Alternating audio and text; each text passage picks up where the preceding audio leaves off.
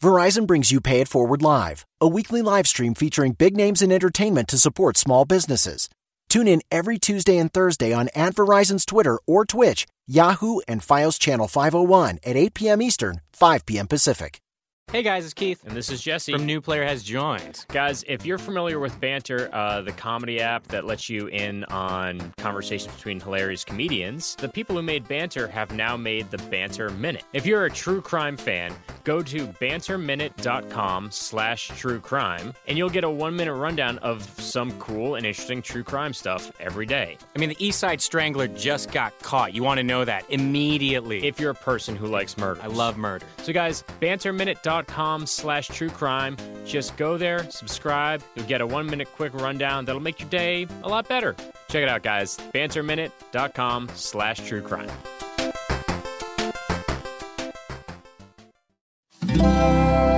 Feral Audio. Welcome, everybody, to New York City. Welcome to Skull Juice. Thank you for waiting. We have an incredible show tonight, everybody. It's going to be something very, very special, very weird. Dino Stamatopoulos, Andy Dick. I mean, you see, you've seen the program. It's going to be pretty heavy. This is brought to you by Feral Audio, also sponsored by Me Undies, the, the, the Lexus of underwear. I don't know. I'm, I'm bad, I'm bad at this.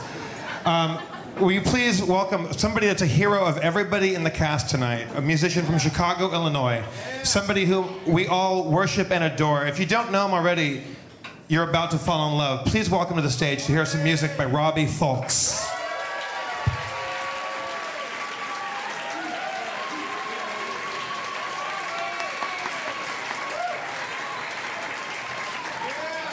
so much. Thank you very much. Oh, sorry about that.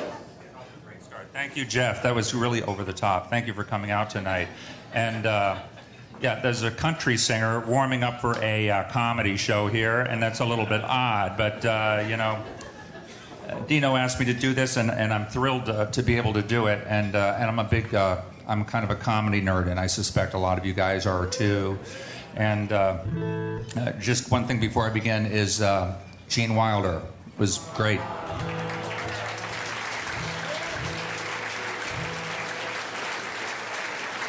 Well, it's ryegrass in the wintertime, flowers in the spring, but Texas in the summer is nigh on suffering. I went up on Jackson Hill at a diner, I sat down, and I waved at every stranger just to move the air around. It's a long ride for the little I gain.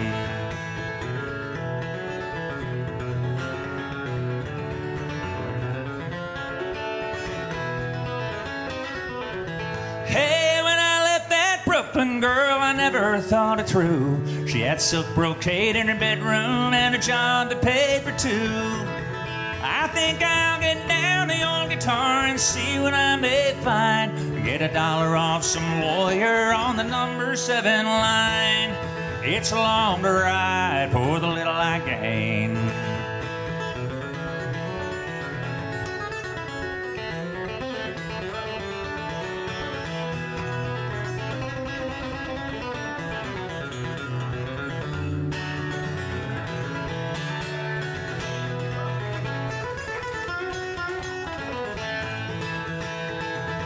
Well, these New York folks will treat you kind when your wallet's in your hand.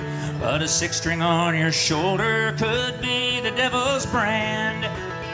They'll put themselves above you, but for all their strut and brag, I'd trade every brick on Wall Street for one black mountain rag. It's a long ride for the little I gain.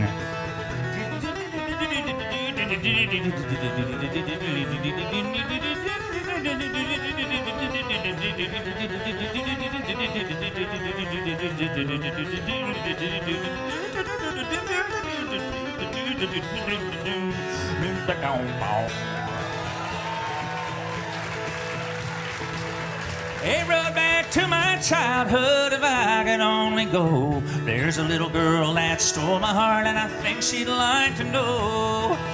Yeah, but the road it goes but one way, and the only goal in sight is to make a bit more in the daytime than I drink down at night. It's a long ride for the little I gain.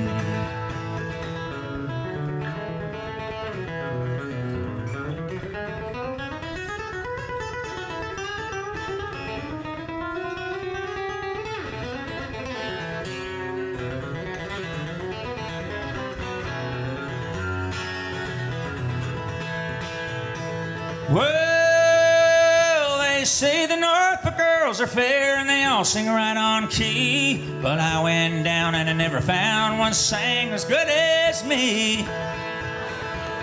And they say that there's a wondrous land for any good man that dies. Well, if it's got drink and women, well, then I'll be surprised. It's a long ride for the little I gain. Thank you.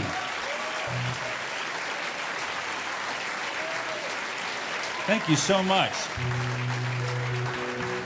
All right, yeah, I was thinking about what to do for you guys tonight. I was thinking long and hard in that star studded dressing room down there, just strumming the guitar. And I thought I might do this one. This is one that I I sometimes play over the Second City. I live over in Chicago, and I've been there for about 34 years now. And uh, they've got this, well, you- you guys know the Second City. It's uh, It started there, and it's uh, it just makes Chicago uh, such a great place to be. You know, that alone, if nothing else, we're in Chicago. Actually, Chicago would be a much better town if there were nothing else but Second City there. But uh, anyway, I do this over there every now and again, and uh, I'll try it for you tonight. It's a tune from um, a record I made about 20 years ago that uh, I thought, you know, I thought uh, I'm a country singer, which uh, and and culturally I don't quite fit in with a lot of the country singers. But and one of the reasons is because I'm an uh, atheist, and uh, so I thought I'd write. I thought I'd write this uh, sort of gentle atheist uh, country song, and, and that'd be one of a kind. Maybe we'll see.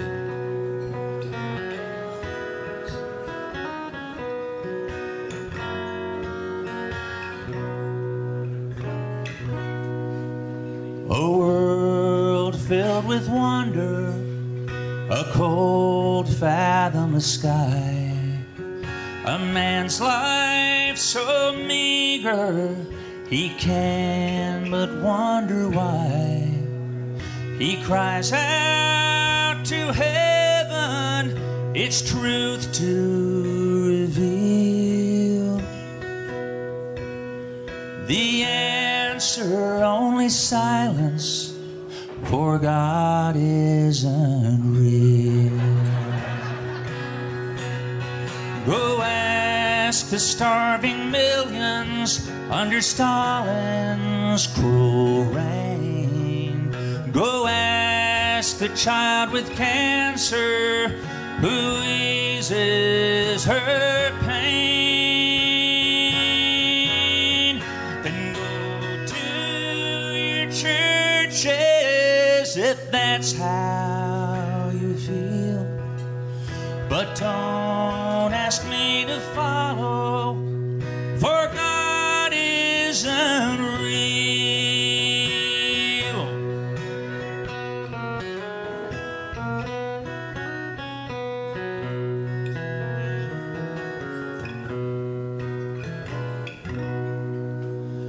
He forms in his image a weak and foolish man speaks to him in symbols that few understand. For a life of devotion, the death blow he deals. We'd owe him only hatred, but God isn't real. Go tell the executioner of a power he can't defy. Go tell his shackled victim of the mercy on high. Then go to your churches, go beg, pray, ask me to follow, for God isn't real. Oh, No, no matter how He should be, God isn't real.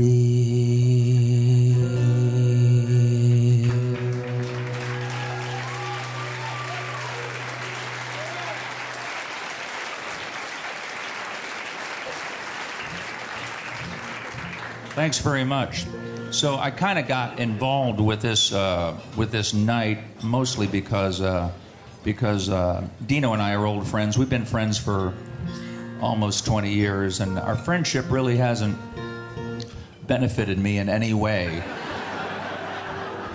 until the night. And this is a great like this is a great payback. And now I can uh, now I can stop being friends with him finally.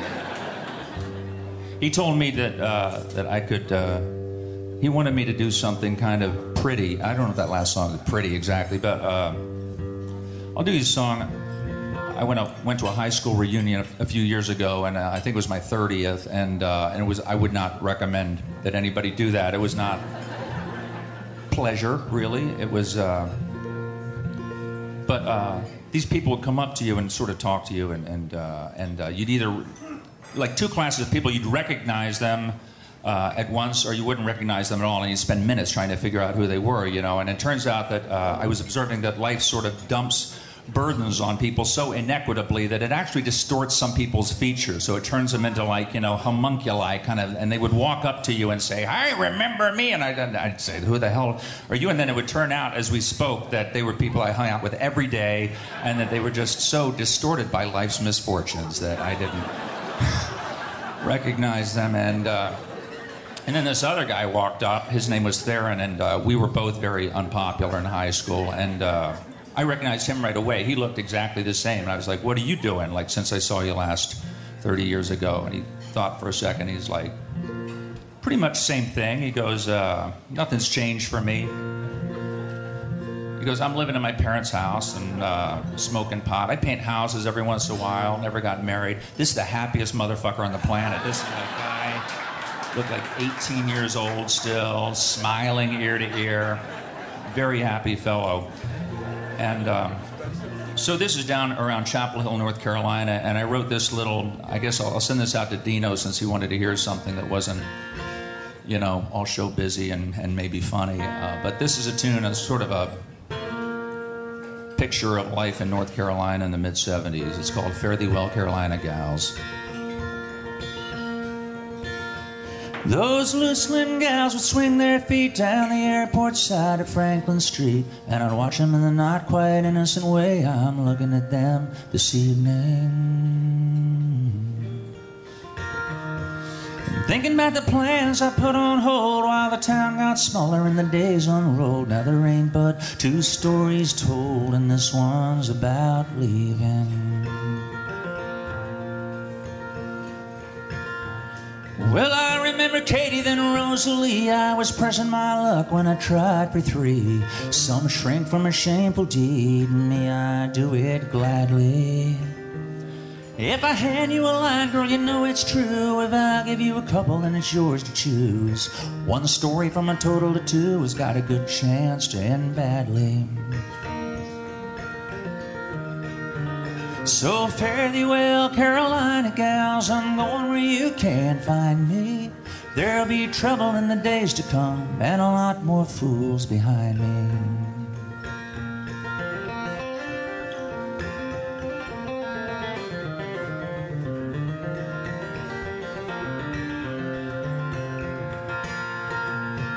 I was just a lad about gate tall, sniffing that glue in the Northgate Mall. Down where the Anchormen say you all, and kindness is a show for strangers. All them B schoolboys and old hippie men, sweating in the sun to no clear end. I made a medium to poor boyfriend and a pretty good house painter. So fare thee well, Carolina gals. I'm going where you can't find me. There'll be trouble in the days to come, and a lot more fools behind me.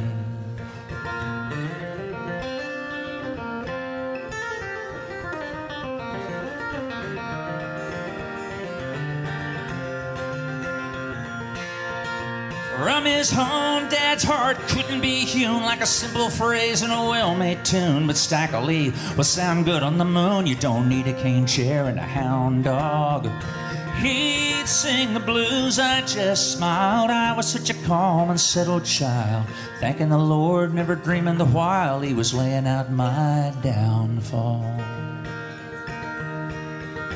So with my hair in my eyes and my chest out swelled, I stood on her porch and I buzzed the bell, peeking round the blind, knowing full well that her folks was gone to Boston. They mean quiet when they say lights out, but that was lovemaking and it made me shout. Daddy would have come home fast, no doubt, if he knew what the weekend had cost him. So fare thee well, Carolina gals. I'm going where you can find me.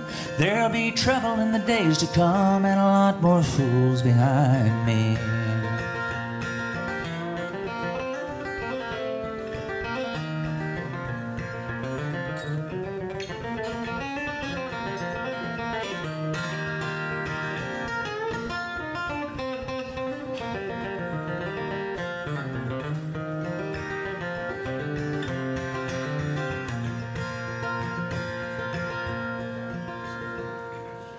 Now, if a cruel word escapes my mind, don't worry, baby, it's just the wine. And second thought, it's not the wine, it's just me talking. We men pour out our problems like we think that they're unique. They cheer when a baby starts to speak. They ought to give him a prize for stopping. Baby, don't you be too surprised if I cash in the farm after Mama dies. Get a Cadillac and just ride till the Pacific meets the bumper. Stop looking at me like I've lost a screw, like things had to lead where they led to. With the house half gone to kudzu, I'd be lucky to get a clunker. By luck, I landed in the upper south. By God, I gotta make my own way out. I should have read the signs by now. I should have heard the locusts buzzing. Poor old Tommy Thompson's dead and gone, and I've been feeling not so strong. Chapel Hill hasn't done me wrong. It was fine till it wasn't. So fare thee well, Carolina gals. I'm going where you can't find me. There'll be trouble in the days to come, and a lot more fools behind me. Fare thee well, Carolina gals. I'm going where you can't find me. There'll be trouble in the days to come, and a lot more fools behind me.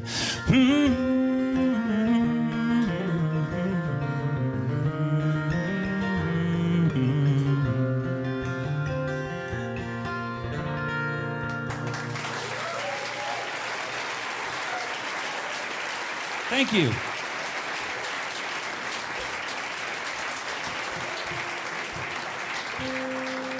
All right. Like I said, I've got uh, I've got some ties to Second City. I'd like to bring an old friend from the Second City out right now to sing a tune with me. It's one we've sung a couple times, maybe in the distant, distant past. And uh, would you welcome her down to the stage, Tina Fey, everybody?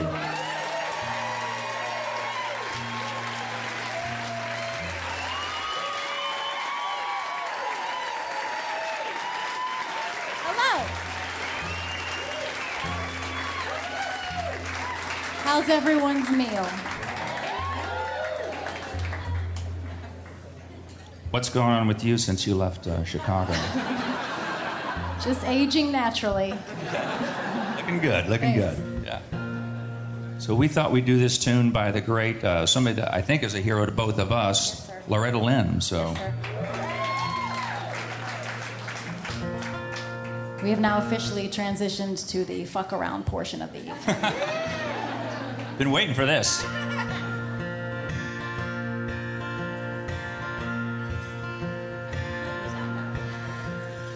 We used to go out walking hand in hand.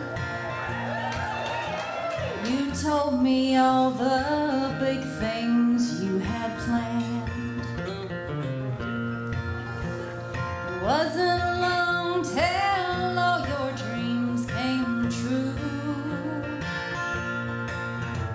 that's putting me in second place with you. You have no time to love me anymore. Since fame and fortune knocked upon our door, Now I spend all my evenings all alone. Success has made a failure of our home. She sings pretty good, right? I really understand this song now. Now that I'm older, I really get this song. Yeah, it's, it's ringing true, isn't it? Is it okay if people take pictures of you? I'm noticing pictures being taken. Sure. Make sure you get that wide cam. Yeah, get that shit. Tina, if we could spend an evening now and then, It's a lady key, isn't it? perhaps we'd find true happiness again. You never hold me like you used to do. It's funny what success has done to you. How dare you? You have no time to love me anymore. Since fame and fortune knocked upon our door, now I spend all my evenings all alone. Success has made a failure of our home. Success has made a failure of our home. How about it, everybody?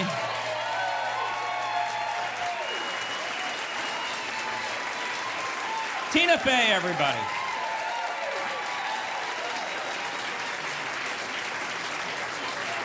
Thank you so much. Uh, yeah, thank you, Tina. And that's the last you'll be seeing of her tonight. And uh, she came here just to fucking do that. How about that?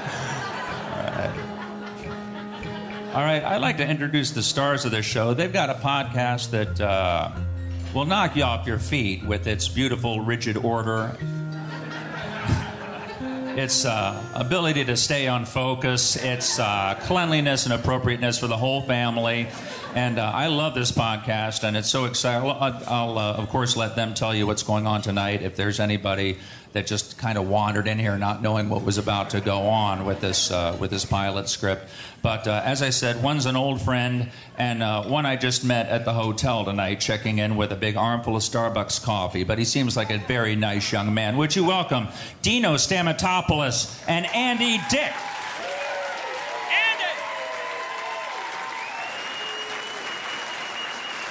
Robbie Fulks, everyone.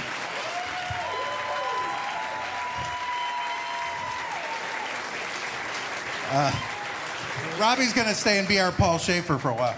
Or maybe the whole time. Can we actually. switch places? You want to switch places? I don't wanna just, He's you know. OCD, this motherfucker. Whoops. Sorry. Uh, I it's realized. really uh, amazing to be in a place where I'm almost the, I am the least famous person in the whole room, in this whole show. In this, whole, I you're more famous than me, sir. It's just crazy. Are you nervous, Andy? Yeah. I am. That's I mean- why I used to drink so much, you know. You you guys probably haven't heard our podcast. It's not that good. Robbie was very nice. Uh, No, yeah, it sucks. But uh, We've just you know, been- I, I saw whipped cream coming in. You know, whipped cream. want know, some whipped cream? Well, I want the whippets part of it. Oh yeah. Like I, I normally back in the day, I just. This I'm is- ready to go. Andy's a little more famous than I am No. for being a drunk. But I'm actually I actually am. A Get drunk. used to it. This is how it is. He, yeah, he's the real drunk now. Back in the day, we, I don't know if you know anything about Dino and I, but Dino and I were first comedy partners for each other. Like he dared me to go on stage, I dared him to go on- on and Yeah, we were comedy partners, but we were never on stage at the same Yeah, we- time. yeah, we were. finally. What are you talking about? Finally, but we did stand up separately Right. for a while. Yeah. Yeah, you would watch Quit me yelling at me. On, these are strangers. Listen, we gotta be Fuck. nice on this one I because know. there's real I know. people here. These are real people. They dressed up and shit. I know, I know, and so did Yeah. we. So did we. You look good. And and we. Oh, yeah, I did. And I we have forgot. those people. So we're re- we're doing a reading tonight of a script that Dino wrote. Well, no, I wrote with, Uh, Stephen Colbert and uh, Mike Steinoff and Scott Adson. And those people are really here. March 28th, 1998, it says it right here. And it is, it's called Sometimes Live, and uh, we'll, we'll talk ab- about how it all started for a little bit, uh, but it's, uh, it's be- a behind the scenes of SNL. Have you ever heard of a show like that? And uh, Well, he's talking about um, Dirty Rock from the Sun. Anyhow, how much? I've did- se- I'm a big how fan. much did you drink tonight? I didn't, come on, I'm joking. but how much did you drink tonight? I'm not joking. Like seven vodkas. Okay, good. It's a good night. Okay, it's a then. good night. It's, It's a gonna good night. be fine. Um, But you're- we should we should get people. Do you want to get people out here, because I feel like no, no, we're this the is least famous people here. This is how the show is. if they're gonna start listening, this is when we, we got them by the balls, dude. they're just waiting for everybody else, but you're, you're with us right now. I, I feel like we should. Hi, it's us. Hi. Um, but I feel like maybe we should we take our no, no, we're good. Let's keep talking. We're good. All right. Just Okay, so uh, as I was, uh, I read this for the first time, uh, like Saturday, I have not read it yet. and I got to the end. It's okay. I'm reading all the. I got to small, the end, and we tiny built parts to every, it. and we got everyone arranged, and everyone was going to come out, and everyone And what, scheduled. what he means by everybody, uh, uh, T- Tina Fey and Steve Colbert, just Yeah. like he was saying, and, and Scott Adset, also from 30 Rock from the Sun. Mike Stoyanoff of TV's Blossom Lith- fame. John Lithgow. and Coo- Oh, yeah, Mike Stoyanoff from TV's Blossom. Blossom. Um, we were He all was the he's friends. the older brother in Blossom. Yeah, Anthony. he's great. And he he he was actually a uh, he was in the the first Spider-Man. He got killed in the first five minutes. Oh, that's right. Yeah. And I did Cupcake Wars with Mayim Bialik, Oh, who was Blossom. yeah. Yeah. She didn't win, and she was very upset. I like Maya. Maya was a nice person, and I think she she wanted Super nice. I think she wanted she liked me. She liked you. I think so. She thought you were Jewish. Nah, with she that- probably just liked me. with that. That schnoz of Oh, mine, that right? schnoz. Yeah. So this feels. Um, So anyway, good. so I read I read it for the first time, and I got to the end, and I'm like, God damn it, we wrote Louis C.K. into this, and he- there's no way he's in Europe, and then he's like with his kids and shit like that, and we, we can't. and do it was a small part, anyways. He wouldn't do it. yeah. So, but uh, but but I, I'm still trying to wrap my head, and as they are, hope maybe, wh- why and how did you write this, and how many years ago? Like Well, I 15, think we're gonna- 20 years. Oh, Well, can we you're gonna talk about that when- Well, I Yeah, don't want come to bring on. him out yet. No, come on. We still got him.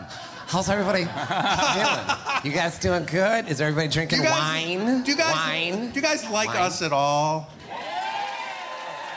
Uh, all right, we don't have to bring them out at all. No. Ah, da, da, da. okay, we do have some bad news. What? None of them showed up. No, I'm Not I'm not, fucking. not around. even Tina Fey. None of them. you know her book, by the way. I had she she signed it backstage. That book she has. I don't.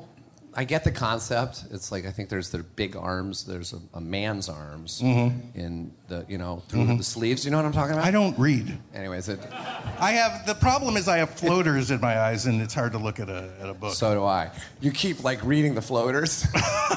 like wait, what did I just read over and over? my oh, floaters, black dots. Yeah, my floaters are just like they've been there since I was seven. It's just Dr. Seuss words floating around.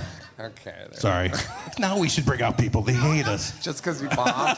no. Yeah, I bomb once. I want to bring out everyone. The president of the United States.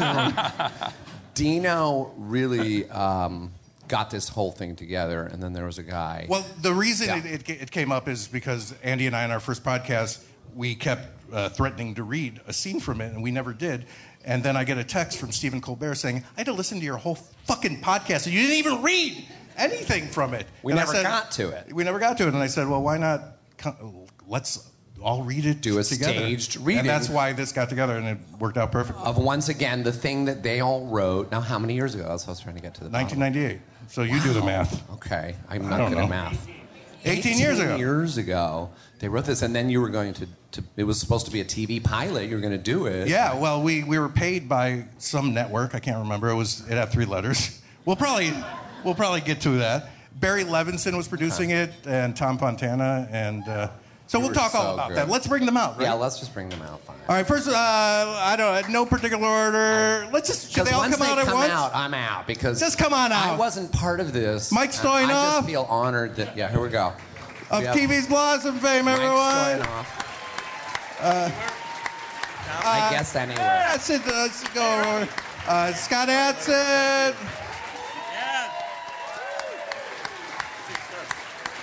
Robert Smigel. Uh, R- Robert, we get we yeah. Uh, Stephen Colbert, everyone.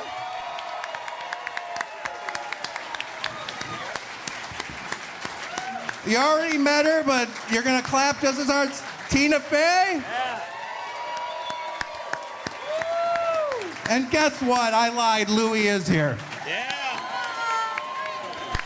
What? What? What? No way. We haven't figured out the seating because Louis came last minute. Wherever you want. Oh, yeah, yeah, yeah. Louis, can you sit in the back for a while? Because he's not in it till the end. Who sits here? Oh yeah. Uh, Not me. Can can You you, want me to guys? move you down? guys m- yeah, can you move over one? Come on, Cold Bear. Come One fucking real network show, and the guy's an asshole. I, I should sit in the back. All right. So we, we have not uh, rehearsed this at all. No, some of us haven't read it, Andy. He's got. We gave him some parts too. He's like, "What am I gonna do this whole thing?" I've got. I nothing- rehearsed it. I rehearsed the whole thing. I rehearsed. He did. We just used his old stand-up and put it in. Uh, but uh, so uh, so it was uh, it was Scott and Mike and Stephen and I who wrote this. Who were hired? Was there another to be writer? writer? involved? You were the head writer. I was the head writer. Yeah. And then Remember we Jennifer? were hired to write this pilot, but also to play the writers in the show. I don't know if we were hired that. No, no, we were hired just to write it, and then about halfway through the process, Barry Levinson came into the office and said, and it was very seldom he came in, Right. but he did come in and he had read a draft and he said, "You guys are funny. You should be the stars of this." Yeah, he was literally like, "So Yeah. is this our cast?" Yeah, we knew at that second that this thing would never go. I, I don't remember that's how, that really that's how it went. Yeah. yeah. Wow. I do remember that it was you have Well, to he go to told Los us we Angeles were to funny. write it. Is it you had to go to Los Angeles to write it, but don't move to Los Angeles because we're going to do it in New York. Right? Yeah, it was going to be an hour-long comedy shot in New York. An hour long, and it really still is. We're gonna, you guys are gonna have to sit here through this whole fucking thing. Sorry. Um, Steven? So, but I got, I remember getting hired first, and Morty from Letterman uh, was one of the producers, and he said to me, uh, Barry Levinson has this idea he wants to do a variety show, uh, behind the scenes of a variety show, you know, like an Ed Sullivan show. And, you know, this is 1998. And I said, well, I have no interest in that. I, I, I think it would be interesting to do, uh, I don't know, behind the scenes of an SNL show. It's a good idea, right? Sure. Work for me. and uh, and Morty said, "Great, you're hired." And uh, and so then we all got together and started writing it. And Barry Lemon said said, "Where are the jugglers? Where's the monkey axe?" Uh, Well, that's funny because when you called me in, because I got called in to like uh, meet with you and Morty, one of my pitches was that there had been a monkey act and they had escaped into the steam tum- tunnels behind below the theater, and that as the season went on, the monkeys would jump out at times during the show. Oh, my that was one God. of my pitches to you. Oh, that was yeah, that was a That's good. probably what got me the gig. monkeys. we had worked together already on the Dana Carvey show, so uh, I didn't even bring you up. I think Morty brought you up as uh, to be a writer, and I said, "Sure, that's amazing." So we uh, and Dino and Dino and I and Andy and Mike all went to college together. Right. Yes, we did. Scott. Yes, hi. Hi, how are you? how have you been? Could you guys see each other? Oh, don't say hi. Don't say hi. That was it. We we wrote our first comedy scene together. You remember, right? Mm-hmm. That's how it started. Oh, don't say hi. Right? Okay. Yeah. That's how it ended. That was a whole. So, so anyway, so we so uh, so we started writing this, and you know, we had I had worked on Conan uh, with Robert Smigel as m- my head writer, and we wrote Robert in for a part, I didn't expect that. and. Uh, Hey. And uh, so, and then this is uh, like a this is your life for Dino in a lot of ways, or it's some kind of weird like pre-intervention to make sure I don't start drinking. right? Uh, if you start drinking, Mm, I'm leaving. but anyway, so uh, friend. so uh, and we started writing it, and they started talking about uh, uh, Scott and um, and Steven started talking about this woman who worked at Second City with them, who is now on at SNL, who I didn't know. I didn't know you at the time. I don't think. And it was you. And they I don't we think got I've to seen write that Tina like once or twice before because uh, you were in touring company. Yes, sir. And I was your director for like one week. But they I were- remember I remember thinking I have nothing to teach this person. they were in fucking love with you, and I'm like, who is this cunt? Turns out it was like it Wow. was like a little sh- like yeah. short, fat with like a short hair with a perm. Is that what you look like? Yeah. Really? That's it. Love. You really come a long way, baby. But but Tina and I had worked at Second City and we were friends and she had just started working on SNL and she was kind of the new kid, and so we thought we would tell the story of backstage at this show through her eyes. And in fact, when I when I contacted her about doing this tonight, she had not read the script ever, and I said, uh, "So we we're telling the story through your eyes. That's that's how we conceived the show."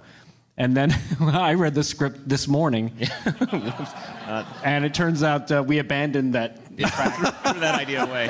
Who would want to watch I that? did that Well, later. by the way, we didn't abandon it. Barry Levinson made us abandon it. Yes. We wanted a story, and He he, wanted hates more. Tina. He wanted more of a just a variety show, but like where, where it wasn't in front of people, it was all in the hallways and in the. It was just a really bad idea. Well, he had had a show. Can I talk about this? I mean, he's way more famous than I am. Yes, please talk about whatever. We'll cut everything out. so so uh, Robert Morton, who is the producer under Barry, uh, who was there every day, uh, said, you know, Barry had a show back in 1980 that he produced a pilot, and it was a With Paul variety Reiser? show that then would show the sketches on stage. It was like in an old vaudeville theater, and then you'd follow the characters backstage, and then they'd do more sketches, but in their actor characters with each other and it was the Muppet Show, is what it was, and without colors, without colorful hair. Yeah, yeah, and and it, it was one of those things where Barry was not happy with it, and he kind of buried it when no one ever saw it. He kind of like he, he gathered name by every name copy and buried it. by nature, Barry. Yeah. Sorry. Paul Reiser- Can I, can I ask a question? Who? Oh, Louis. Yeah. Yeah. Louis. Just one question. Okay, Is God this- damn it. Is this a benefit for a charity or anything? 'Cause I don't know what the fuck why we're here. It's a podcast. People doing here. It's a podcast. It's not a real show. I don't We're know. not raising They money wanna for just- anything? No. Nope. The- Who's getting the money By for the money this? for ISIS? Is that I think the podcast network. it's for ISIS? That's fair. For ISIS. Nobody does a charity for ISIS. There should be one, and this You know, should be it. That's a perfect reason to be doing this. All right. All right. It's a benefit for ice. Somebody. All right. Okay, that's it, everyone. Thank you for coming. Keep telling the story. Can I just say, Steven has a binder. I know. Holy, what? oh, professional. Is trying to win back the room. Steven has an assistant. Oh, nice.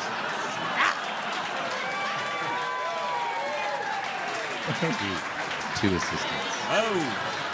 Fucking network, baby. I should have done this take on you. All right. Uh, Spared you. You know, I, I- I- remember. I- I, remember who the extra chair was for. By the way, Who? Jeff Davis. He's gonna read stage directions.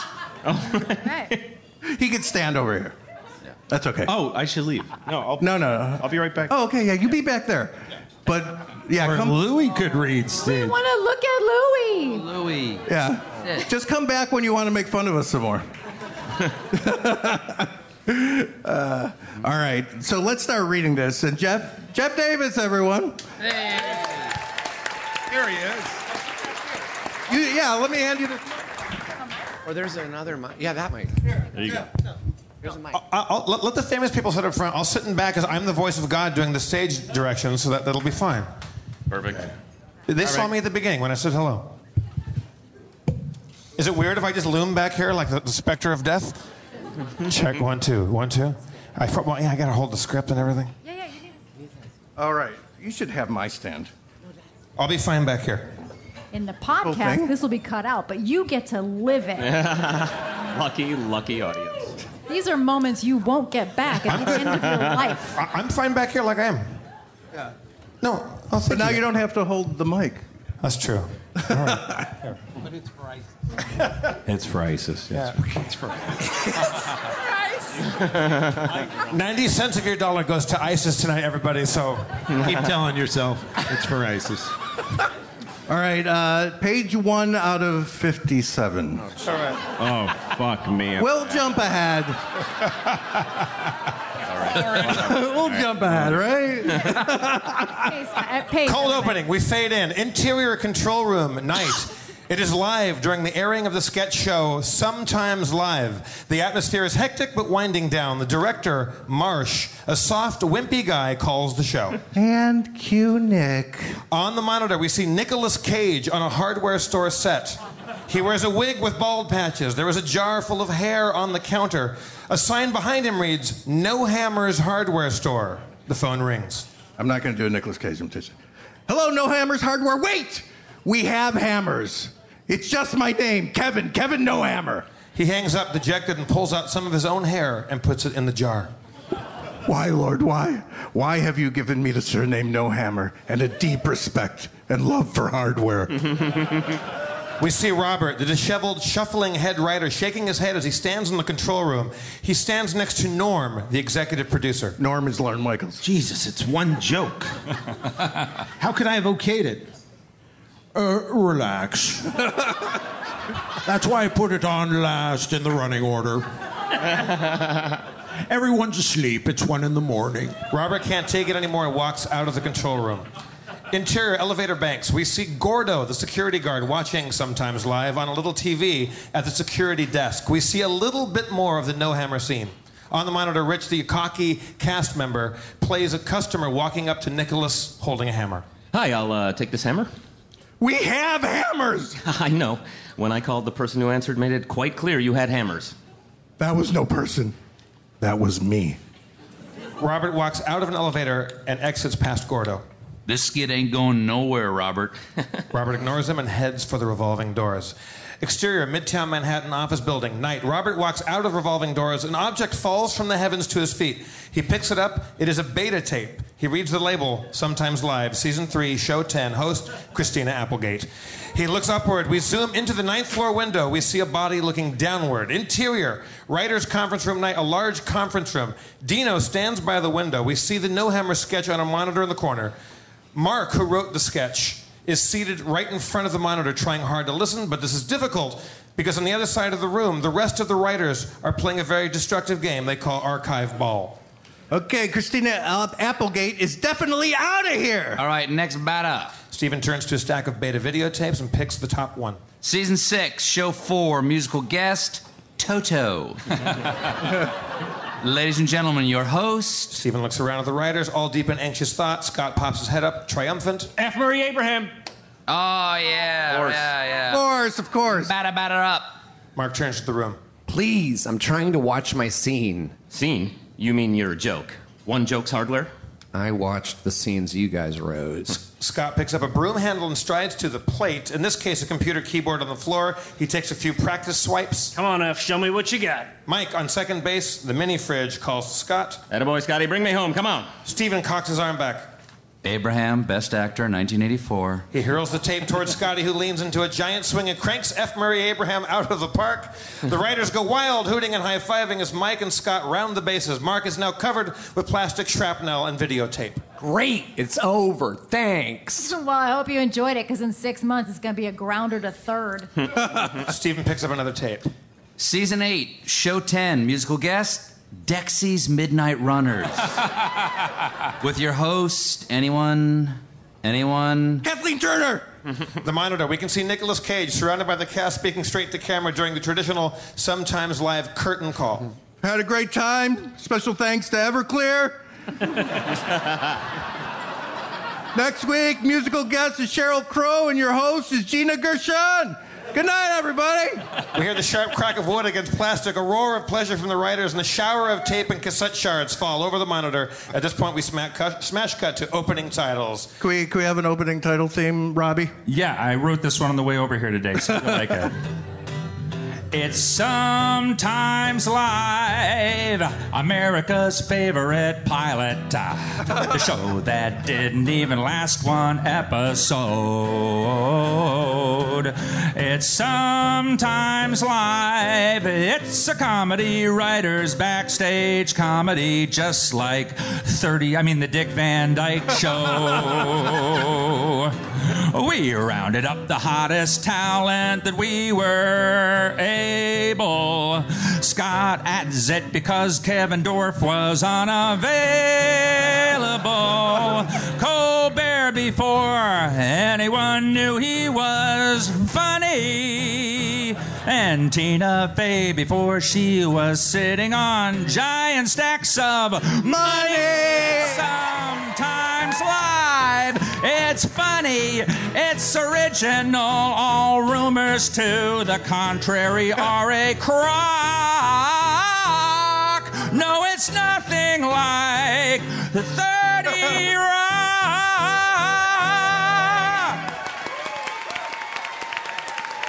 Robbie Folks. Executive producer Barry Levinson.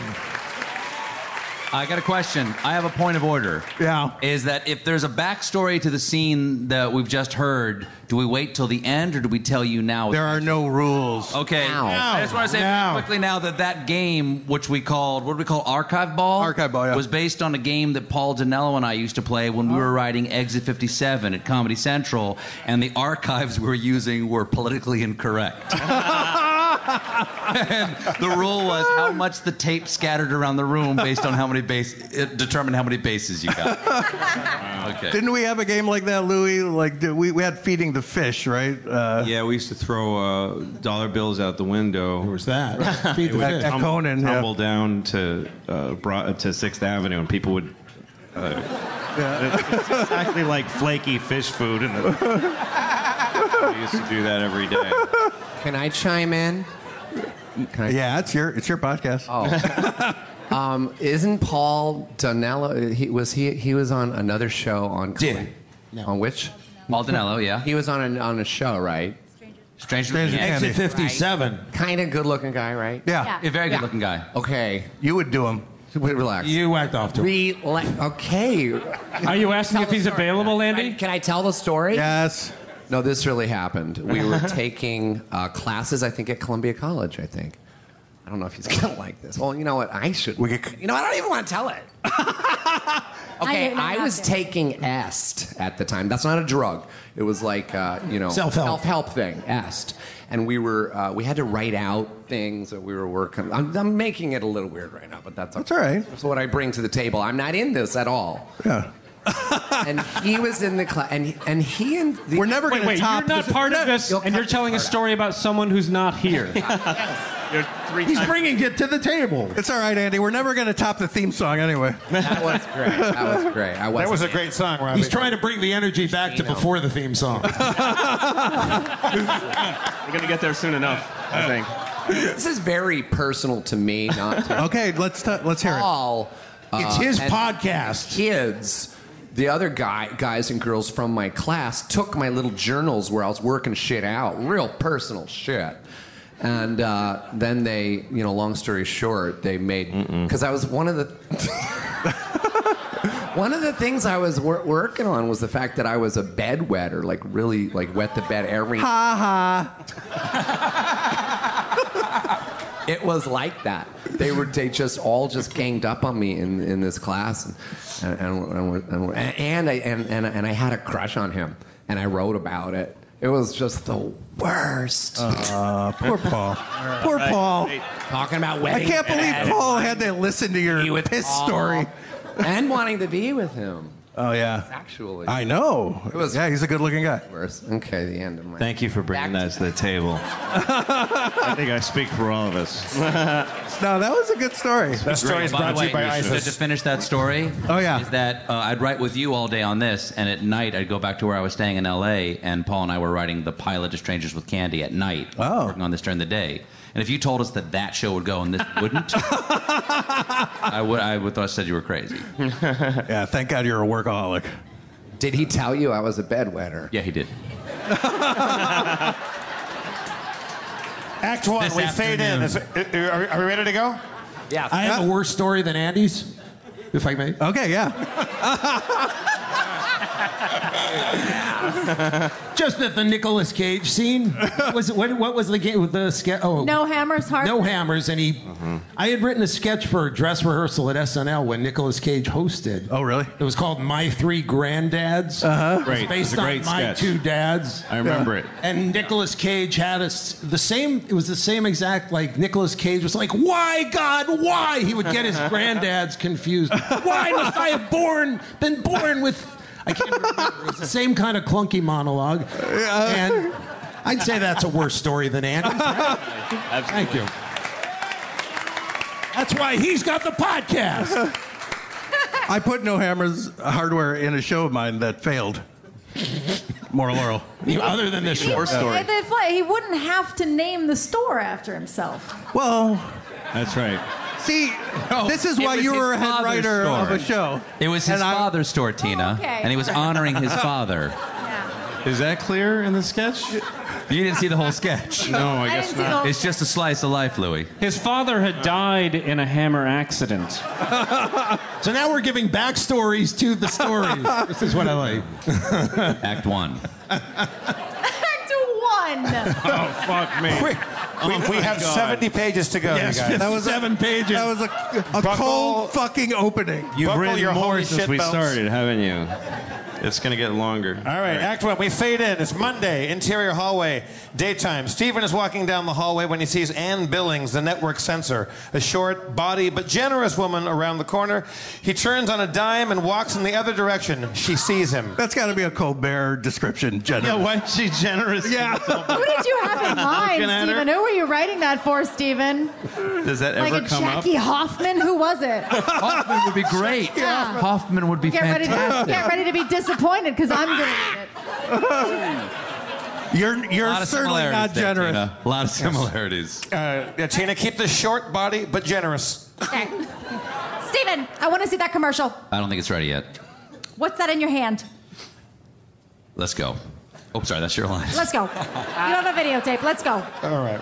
Interior suburban kitchen day. We zoom into a corner of the kitchen and we dissolve to animation. Interior suburban kitchen day. It is a miniature animated version of the same kitchen.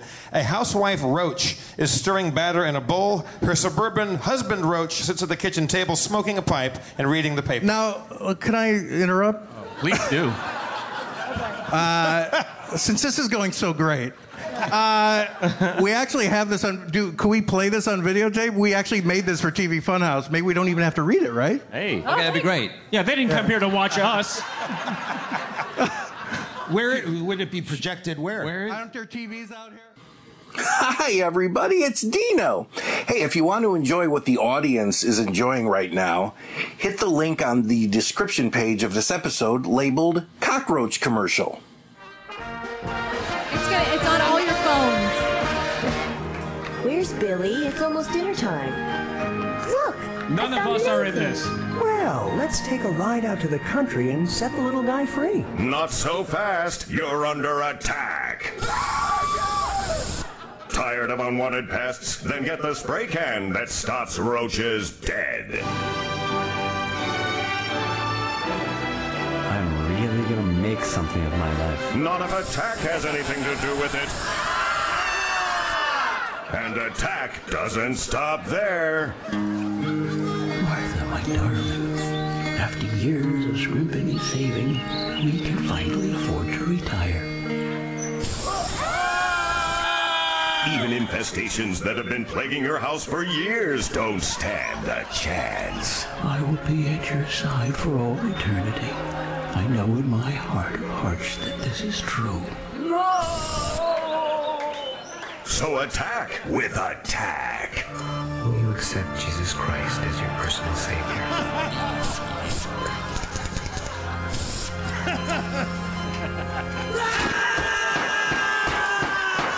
This product is not tested on animals. Dino, you should. You, That was uh, that was for TV Funhouse on uh, Comedy Central. you guys should re-release that and just put Trump Pence at the end. like, okay, I like it. Interior editing suite. Steven is there with Ann, the censor, and Chuck, the roly-poly, pear-shaped, bearded editor. Okay, there. That that I knew there was something. Is that right? Yes. Yes. You cannot make a roach a Catholic. So you're afraid of offending roaches?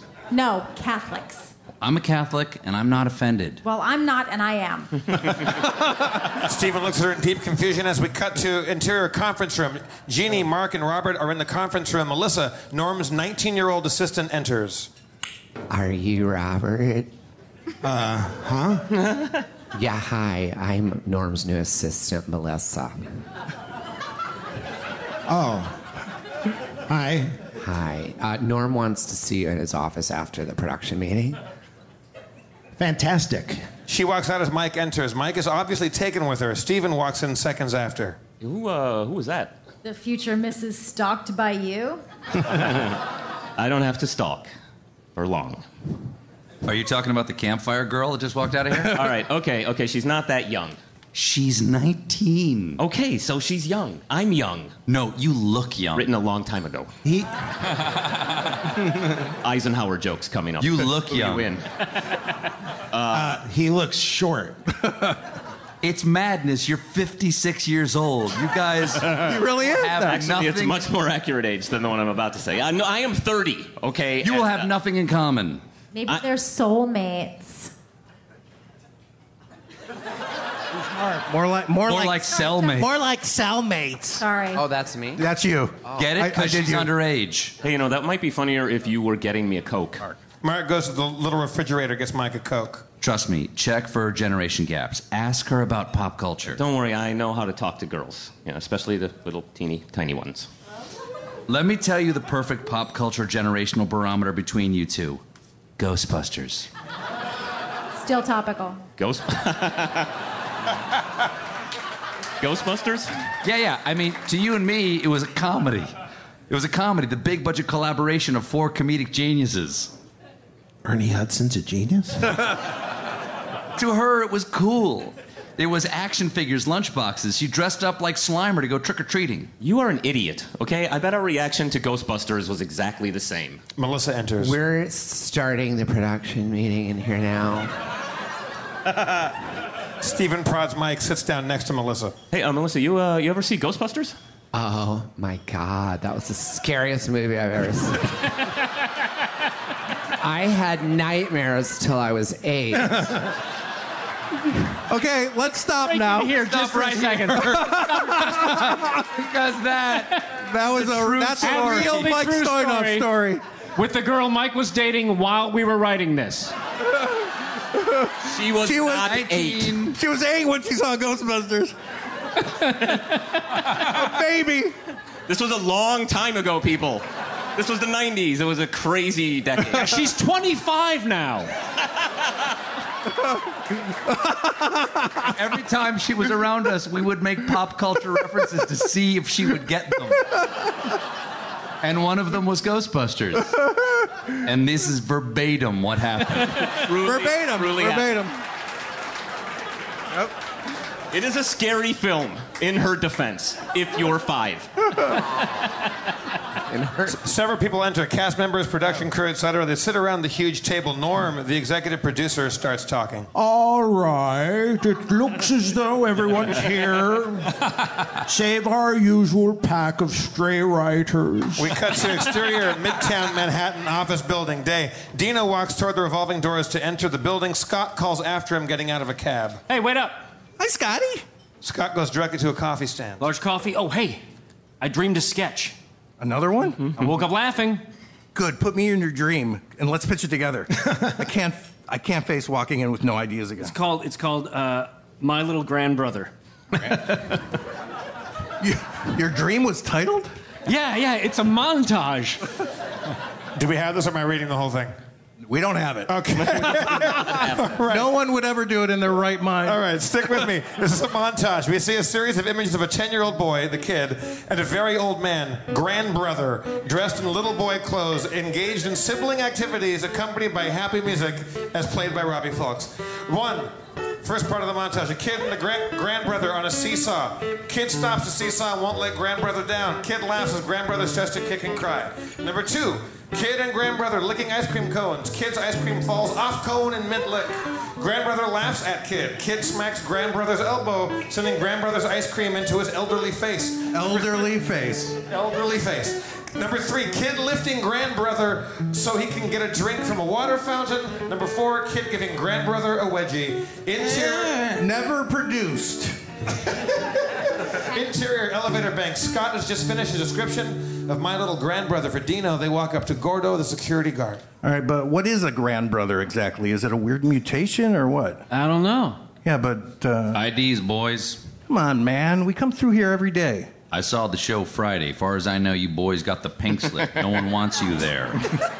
He's got a point. They take their IDs out. Interior conference. By the way, let me break in and say Grandbrother is also based on a personal story. I had a bad idea.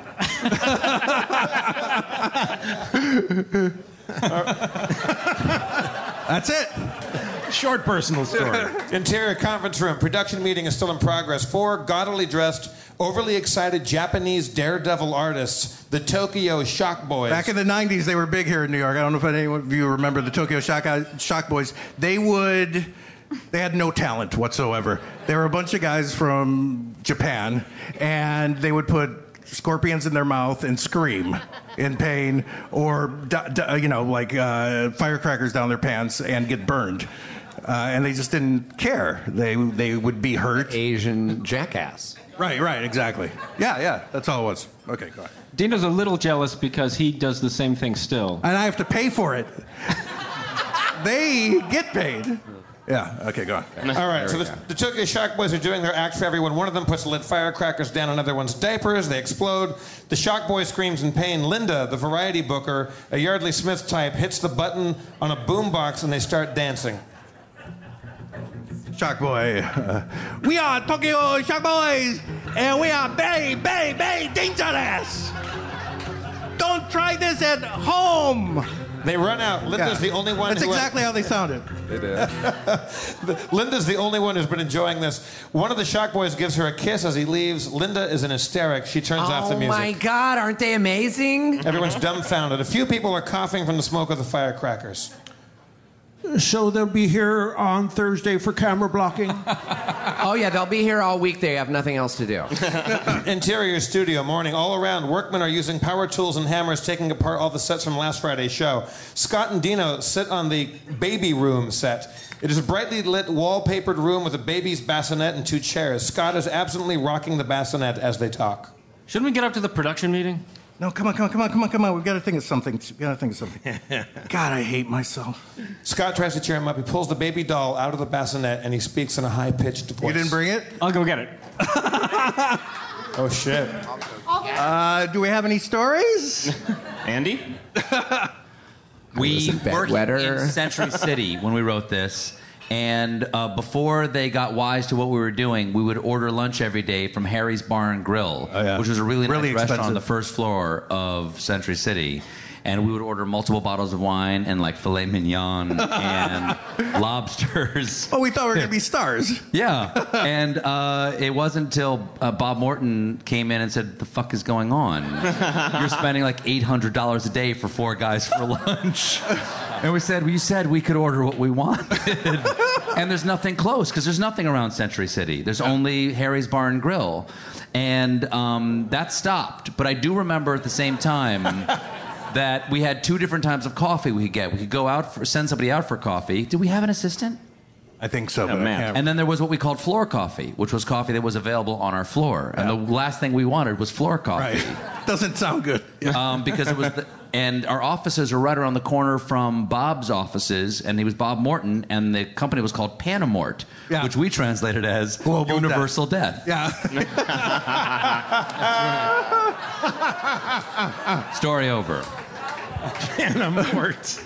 Uh, okay. All right. All right. So uh, as, as we left off, uh, s- s- d- uh, so God, I hate my life. There we are. Oh, señor Pepino, ¿por qué le tortelero? Hola, bastante con bastante a casa. Ah, portalo, que Hola, la sana. Eh, para na tota. torta. Vamos a hacerle como le. Uh, okay, moving on. Okay. Worth the wait. interior of the conference room, Norm babbles on. Uh, Robert, uh, Gina Gershon said she's fine with uh, making fun of showgirls.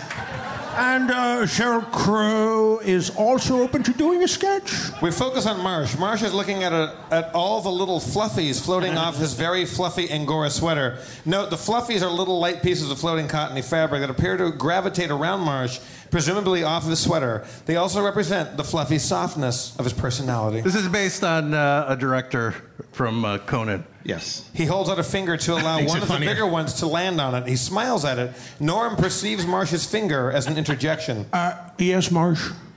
Uh, not, nada. Wonderful. A single fluffy floats past Norma's face as he resumes his speech. Oh, Marsh, uh, the new opening titles, uh, they're not going to be ready till uh, show day. Uh-uh. Uh-oh. 30 Uh, lashes with the wet noodle. We see George Toombs, the creepy, clothy puppeteer. Norm, sorry to interrupt, but the show has a new cast member. Everyone, meet a brand new clothy, Zibbit. From under the table pops a green, species vague, androgynous Muppet like puppet in a silver spacesuit. Robert. Oh, oh God. George has a boombox, and a pretty song with minor chords starts. He ducks down and lets Zibbit take over.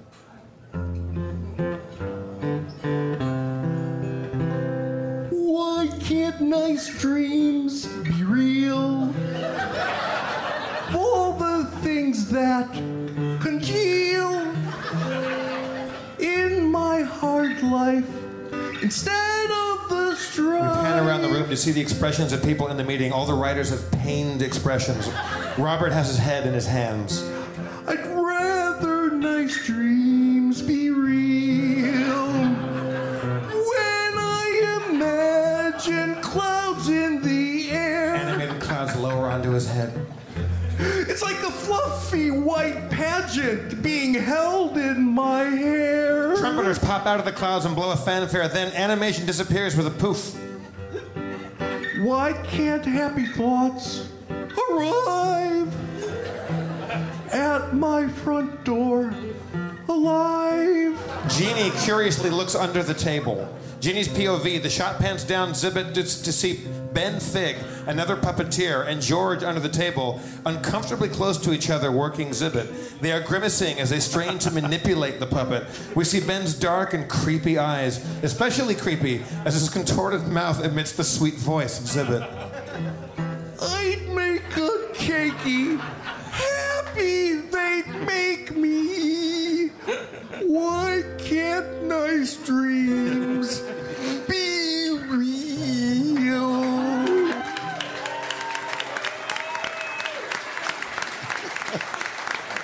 And As the stage direction says, a few polite people applaud. Will, what do you think? Norm reacts. Uh, uh, guys, uh, what about my note to give a little edge to the puppets? Uh, they're pronounced clothies. Ben and George pop up their heads. Zibit looks down at his handlers curiously. Zibit reacts all through the following dialogue. They look confused. They're too cute. It's not a kids show. The word congeal is in it. That's that's adult.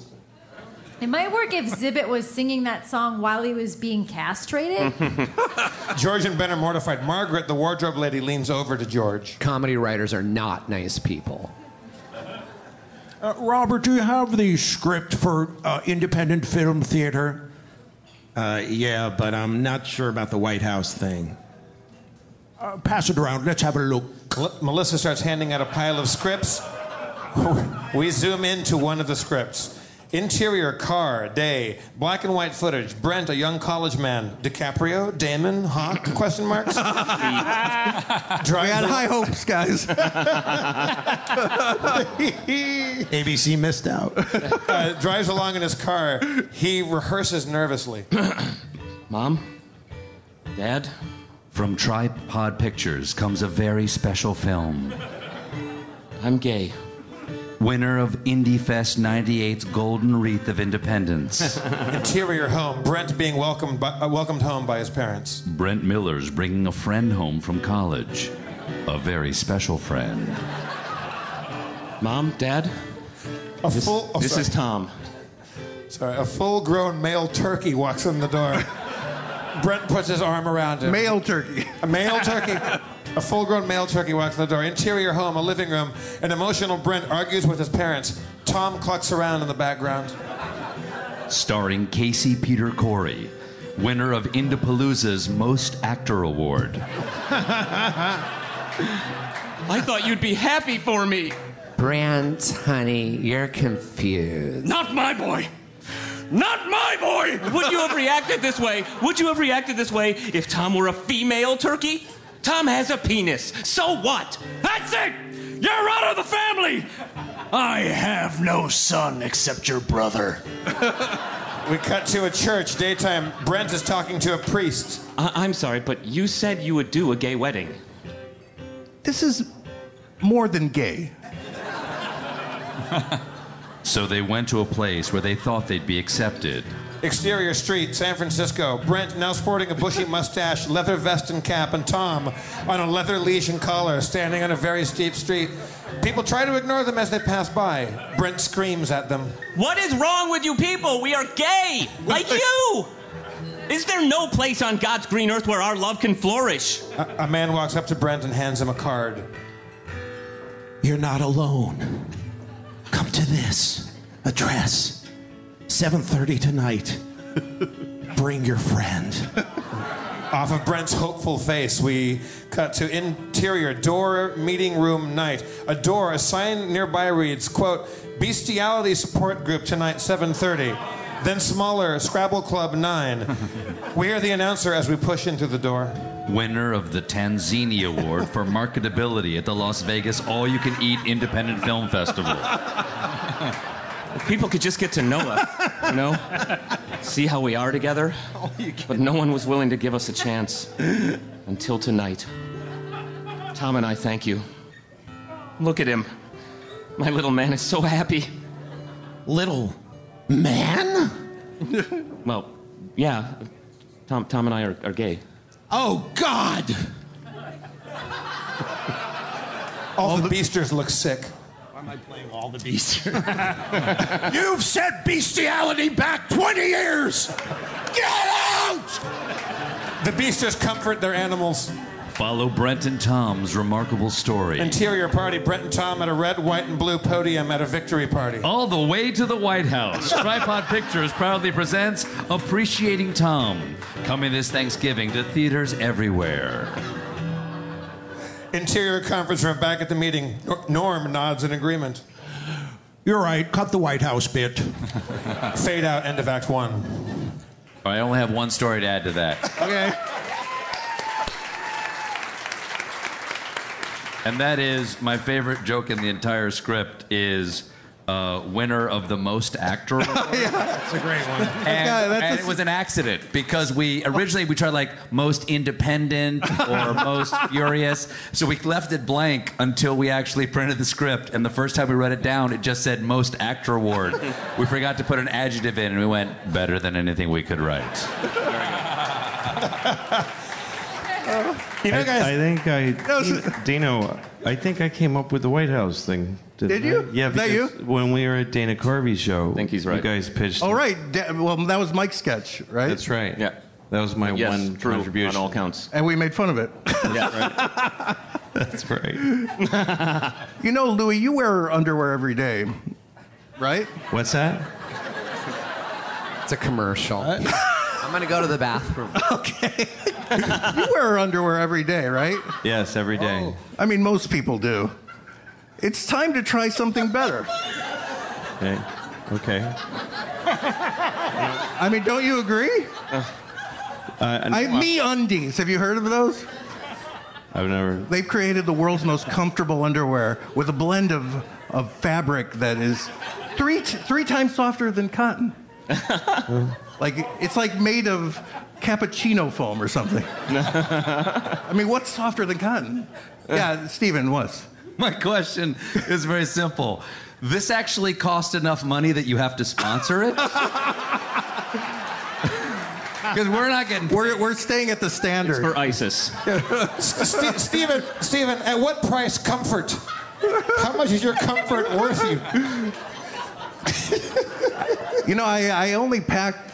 Well, I actually didn't pack underwear when I came here. I've got like. I have a Actually, you know, story look, about, I have a story about, about- underwear and you. What? Uh-oh. Uh This is the only story I have to contribute. I started Ah. writing for Conan um, the summer before the show went on the air. I was uh, one of the last people hired, I think. Right? Marsh was after me. I don't remember. I was one of the last people hired. Yes, he hired me. This fella saved my life because I was failing. Hey, you as a know. comedian. What are you gonna do? I was starving. I had no income, and he hired me. and then my office mate was Dino, and he was immediately my favorite person. And I loved him so much. I was so uh, uh, just I I loved being with him. To the point that we went out to dinner one night, and he said to me, "Are you sexually attracted to me?" 'Cause I was starting to make him uncomfortable because I just thought he was so funny and I liked being around him. But anyway, one day I was home and uh, I woke up in the morning. I had slept for some reason and only. I always wear like underwear and like a t-shirt, but I was wearing for some reason only underwear in bed, and I was feeling kind of sick. And I'm laying in bed, about ready to go to work, and I uh, tried to fart, and I just filled my underwear with- with poop. So anyway, coming. that's the story. No, So- no, oh, No, that's So go to- I can- I can actually top that story. No, wait, it's, It's not done the yet. story, it's not- there's more. So then I called. So then Dino called me at that moment and said, "Are you coming in?" And I said, "Yeah, yeah, but I'm just laying here in bed and I just shit my underwear and I'm in bed." And I have kind of a nightmare to deal with before I get there. I said to my trusted office mate. So then I dealt with it. I don't want to go into the details, but I dealt with it. I pulled myself together and I went to work. And immediately, the first person that came up to me was Ellie, the the, the writer's assistant. Writer's assistant. She said, "I heard you shit your pants in your bedtime." and then I, somebody else came to me. Hey, you shit in your underwear in your bed. And I think even Conan. oh yeah. Said, hey, hey, Louie. The underwear shitter. you shit right in your underwear. And then Dino comes around the corner and he goes, "You wanted me to tell everybody, right?" So go to meundies.com slash skull juice for 20% off. Just a sidebar: only men shit themselves. right. Never shit ourselves. Never. Never? Except like maybe while giving birth. I think Definitely. But Women never- don't fart has been debunked, and this is the next one because no, no, we you fart like- women shit their pants. But there, I think there's some structural difference. Like we don't ever like fart and accidentally shit our pants. because Oh, you don't because you don't go for it Women pee. you don't you're afraid we, to roll we those swing dice. for the we swing for the fences every Right. time boom this is the one right we go to the edge Yeah. well I We have go a right to story- the edge i have a story about shitting my pants Hey, I don't. And it's associated I with this don't. show. I do, but it was during. because this show was produced by Brilstein Gray right And I'm going to go meet with the people at Brillstein Gray about doing this show, about being a writer on this show. And I'm in Los Angeles. And I'm uh, and I'm on my no no no what, what the fuck was it no on the Dana Carvey oh Dana Carvey. Carvey show Yeah. I'm on my way to go meet for the Dana Carvey show, which Lou is the head writer for, and I'm on my way to the meeting at, at Brillstein Gray, and I do the same thing. I try to do a little sneak peek. I'm literally about to pull up to Brillstein Gray, and I shit my pants. And did you meet with? Did you meet them with I shit did in your not. pants? I was half an hour early, so I drove to my brother's house in L.A. and I crawled through his doggy door into the laundry room. You crawled through the doggy door. I crawled through the doggy door with, a load- with a load in my a pants. load in your pants. And I washed my pants out in the sink. And then I did a quick load, quick load, like Oh my one of those God. 18 minute rinses, and then washed my pants and went to the interview with wet pants on. Got the but gig. perfectly clean. Got the gig. That's how a man does it. The takeaway. That's how. That's how a man does it. And thereby was a career born. That, no, I think That's the right. I can't believe these takeaway from stories. this is women are great at farting. They are We have, amazing like, farters. really in control They're of our accurate, farts. accurate, f- and Yeah. and also. I just nobody is happier right now than Al Roker. to be off the hook.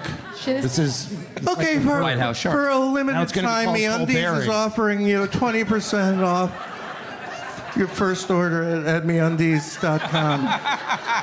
uh, you s- uh, slash skull juice. They say if you don't like him, you, you get to keep him, no questions asked. For free. Yeah.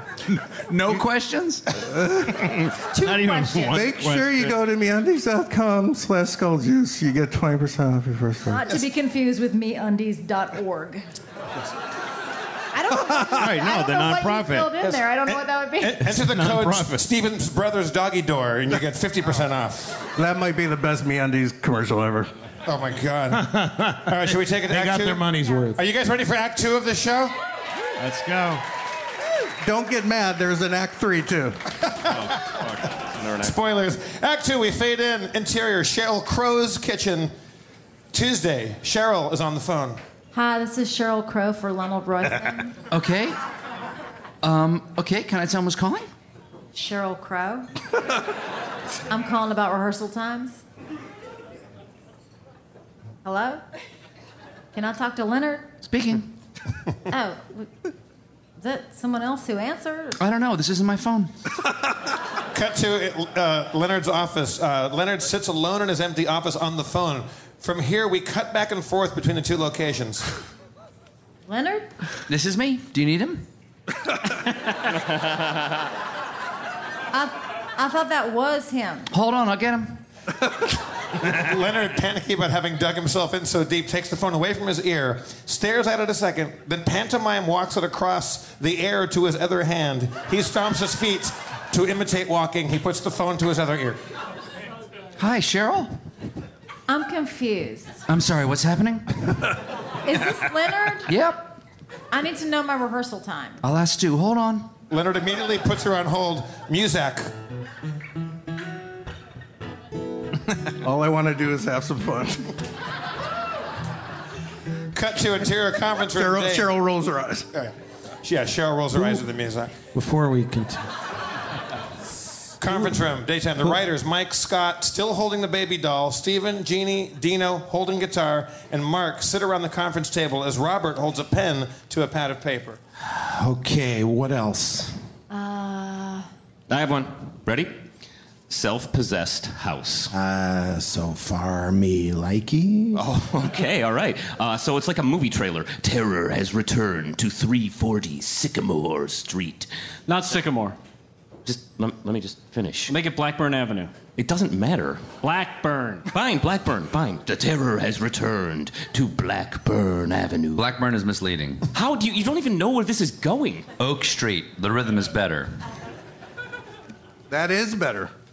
Blackburn is better. Rhythm's not a factor. Rhythm is a factor. Rhythm really, really matters. Rhythm doesn't matter if the funny isn't better. The funny can't be better if the rhythm doesn't matter. Fine. Nice. Good. Go. Terror has returned to three.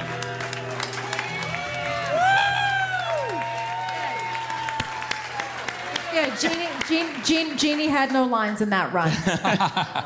Terror has returned to was shitting her 340 pants. Oak Street. Oak? Shut up. The self possessed house. go on. Well, it's like it's like an Amityville house, but like it's really selfish. Oh. Oh. Well, it's like you know, like get out and pick up my dry cleaning while while you're out there. I don't think so. I don't think so. No, no, no, no, no, no. Uh, does this porch make me look fat? oh, that's self-involved house. Yeah, but 30 seconds ago, you likey. Yeah, but that's when I thought it was self-possessed house. Well, okay, what is that? I don't know, but I like it more than what you just said. Everybody laughs. Oh You're an idiot. I got one. Not everyone. Wait, so, so I'm done. Uh, yeah. Uh, it's a police interrogation room. It's called Good Cop, Good Cop. Interior, interrogation room. Note, in all pitch sessions, the imagined scenes are fully realized, and the writers may drop out of character to talk about the scene, but stay in the imagined location. A homicide type interrogation room, Robert sits in the hot seat. Scott, as a cop, talks to him. In the background, we see Steven, as another cop, pacing and muttering to himself. Look, I help you, you help me. I'm not sure how long I can control my partner. I don't squeal. Steven can't contain himself anymore. He charges at Robert. All right, that's it. He grabs Robert by the shoulders. He starts massaging him. Oh, yeah, you like that? This is definitely where you hold all your tensions, you son of a bitch! Robert drops out of character. Uh, and you'd have to, s- but you'd have to say good cop, good cop for anyone to get it. It's too much explaining. It's too sweaty. I gotta go pee. How about repossessed house? Anything else? Any, anything else, please? Uh, Interior baby's room. A mother is showing off her baby to someone. Okay. The baby's. how about this? Yeah. Yeah. Go ahead, baby doll. Yeah. Go ahead. Oh, sorry. Uh, is your baby's smile an unsightly gummy mess? A baby, a baby with a ridiculous set of adult dentures. The child turns to the camera and smiles. The center tooth sparkles brightly with accompanying ting sound. Then get new Teeter's baby dentures. Back to the conference room. The baby is hanging from Jeannie's breast. Not recommended for breastfeeding. Um, can we uh, can we get a baby to actually wear dentures? Babies can be made to do anything. Uh, yeah, um, that would be that would be great if we could get a baby to bite an apple. I'll call casting. She picks up the phone. Make sure it's a ball, baby. Steven comes back in the room. All right, it always happens. I always get my best ideas at the urinal. Robert looks just makes a distasteful face. Interior doctor's office. Stephen, as doctor, speaks to Mark, who sits on the examination table. Mark has a prosthetic arm. Mr. Smigel, the biopsy came back, and it's not good news. I'm afraid you have prosthetic cancer. I'm not Mark. My Mark? Yeah. Uh, what can we do? Well, we'll have to remove the fake arm before the cancer metastasizes and spreads to that table you're sitting on. Is it that bad? If we don't act soon, we could lose the whole room. Back to the conference room. Robert is smiling. Write it up. Write it up. Interior doctor's office. Mark tries to high five Stephen. oh, all right, we got one. Stephen throws two e- two X-rays of heads onto a light board. He points to one X-ray. Okay, this is an x ray of my head. Clearly, you can see the idea. He points to the other x ray. Here's your head. Not much going on up there. Let's try let's try coming up with something for this week's guest. Back to conference room. Okay, here's something topical. What the? You? Topical? Yeah, you know, I've been listening to Howard Stern. Okay, so what if Gina Gershon, is that how you pronounce her name? Gershon? Gershon? Er, Gershon. Yeah. Plays the Gershon. president and pre- plays the president of the United States, and I'm the intern. In- Interior Oval Office, a very sparsely dressed Oval Office set. Gina Gershon looks very presidential, dressed in a blue suit. I want you to understand that while we were writing this, Hmm. We the, thought we the might Monica get her- Lewinsky scandal broke.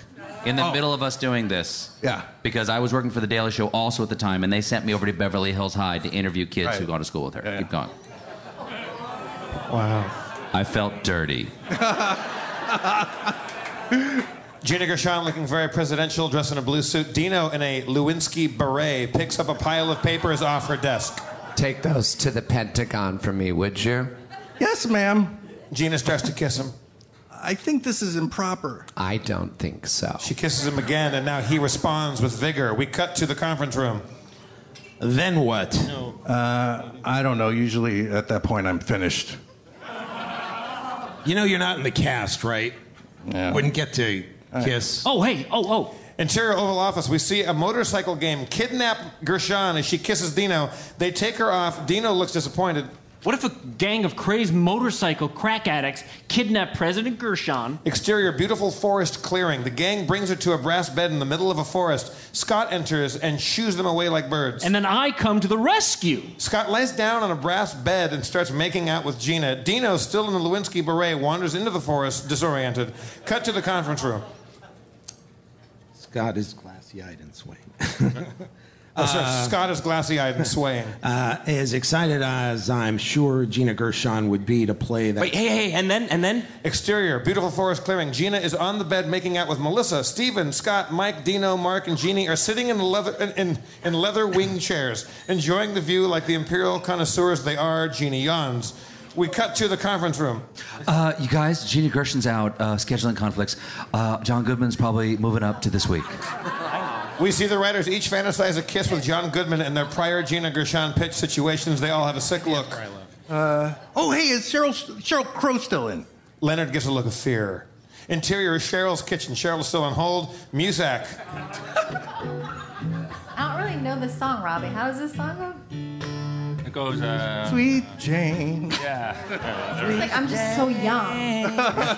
Jane. Doesn't matter. Oh, uh, hello. The music cuts out quick with, with a click.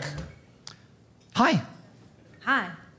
I'm fine. How are you? Fine. You caught me singing. No, no, I didn't. You sound great. Cheryl looks confused as we fade out. Fade back in. Sorry, Dino. Who, who the fuck is Leonard? I don't understand. It just says Leonard in the script. He's one of the producer. Yeah. He's a producer. He's got Asset's part in 30 Rock.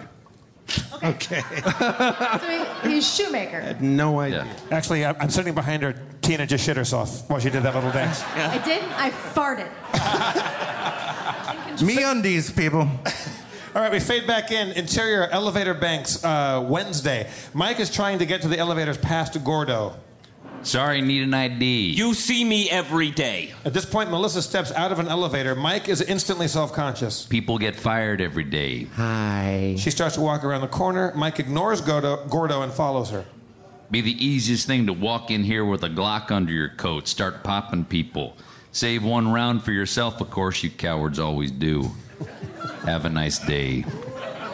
Yeah, yeah, yeah. Hey, hey, you're going my way. Uh, where are you going? Nutrition Center, Norm's shampoo. Hey, me too. Bee pollen. I uh, I try to keep fit.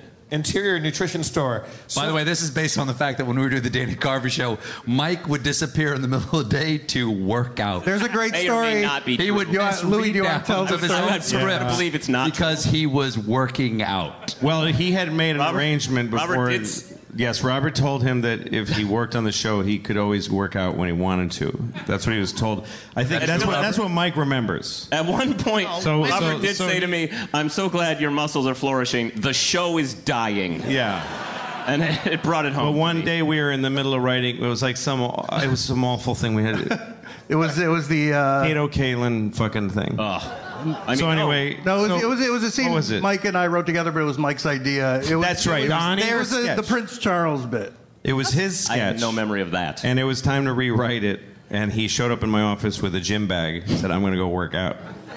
And I He's- said, "But he we, said have to, Dino could cover it. Yeah. we have to rewrite your sketch." And he s- and he threw his bag down and he said, "You have no right to make me feel bad for taking care of myself." I mean, this is America. I said, "Mike, you can do whatever you want. I'm just telling you that you're fucking up your job.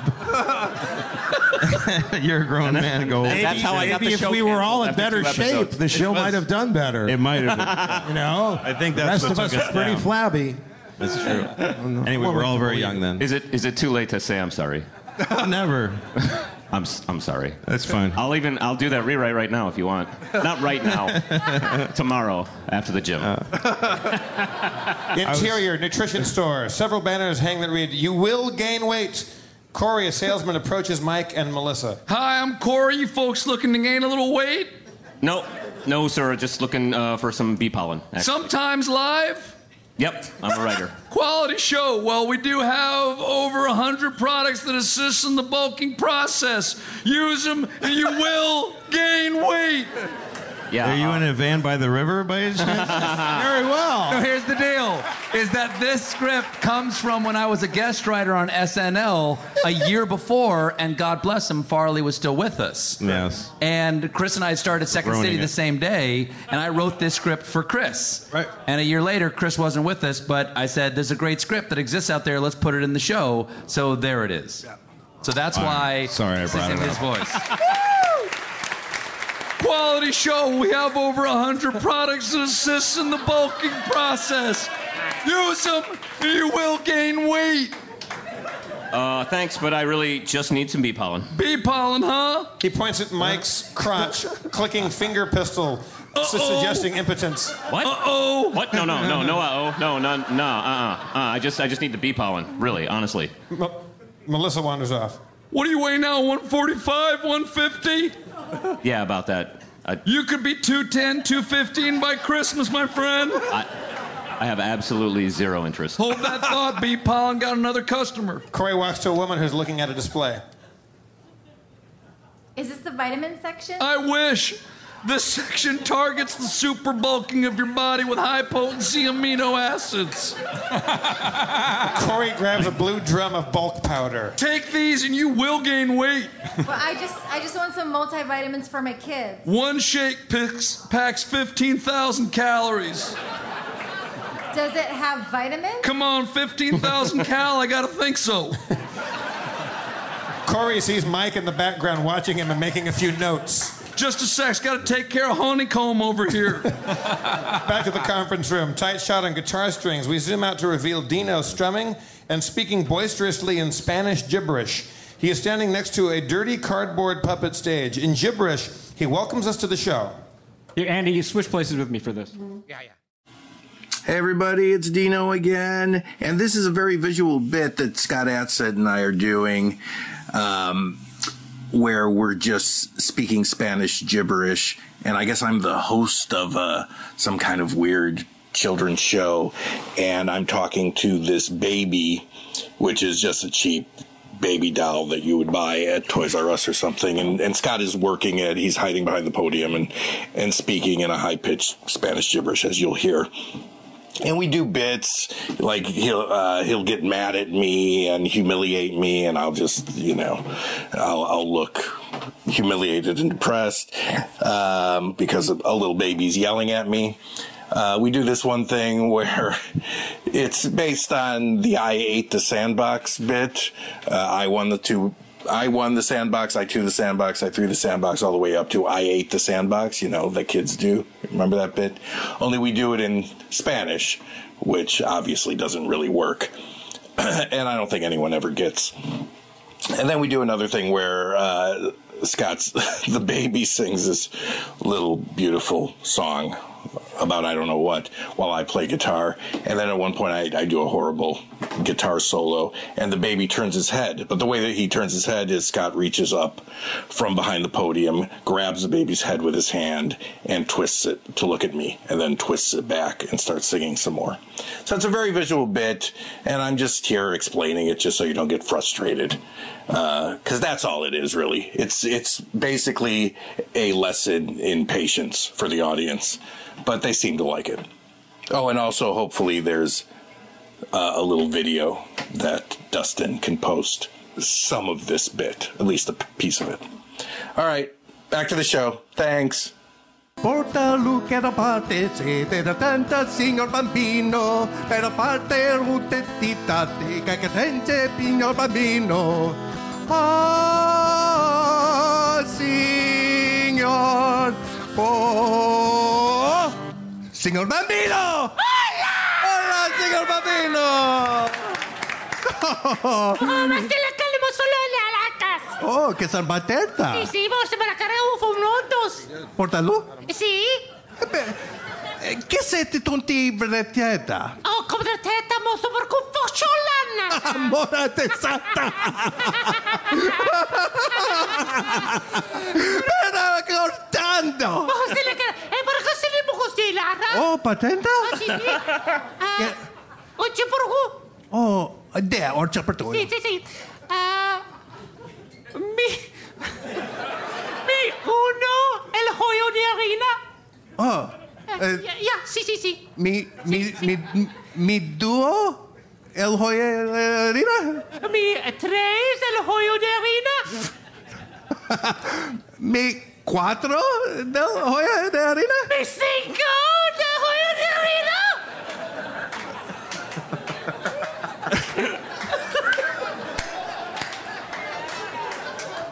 Mi, Say, say, say, say, mi seis del Joya de Harina?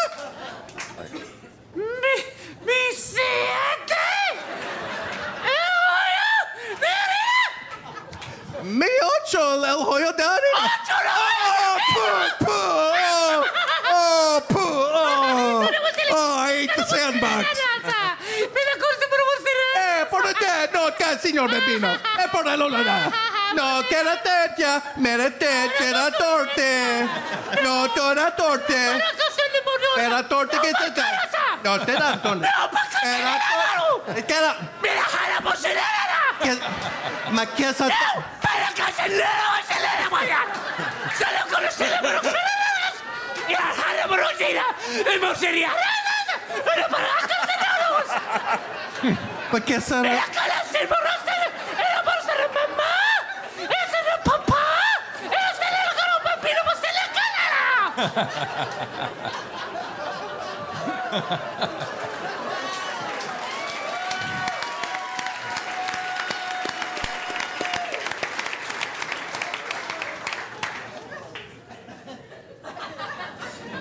C'est la pauvre Ay, qué sator. cosa. No te parasasa. Que esa torre. Pirra soca. Ah, Que esa torre. Que esa torre. Eh, que se me pelea con titana. Oh, sí, sí. Ah, perdón.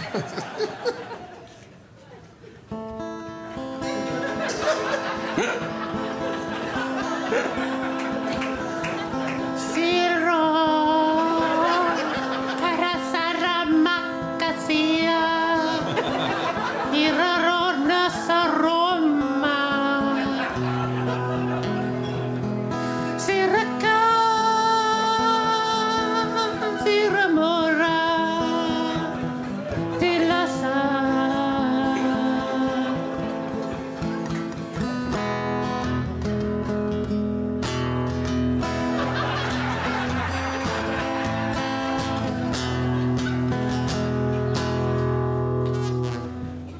Tierra más.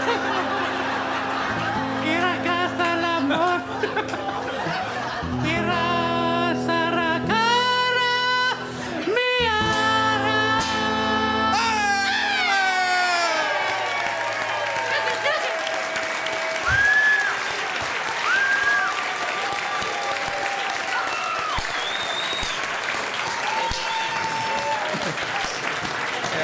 Scott and I did that uh, in real uh, comedy clubs, and two people screaming, "Speak English!" Ready? Wow. Back to the script. Okay. So the song is finished. This is not going bad.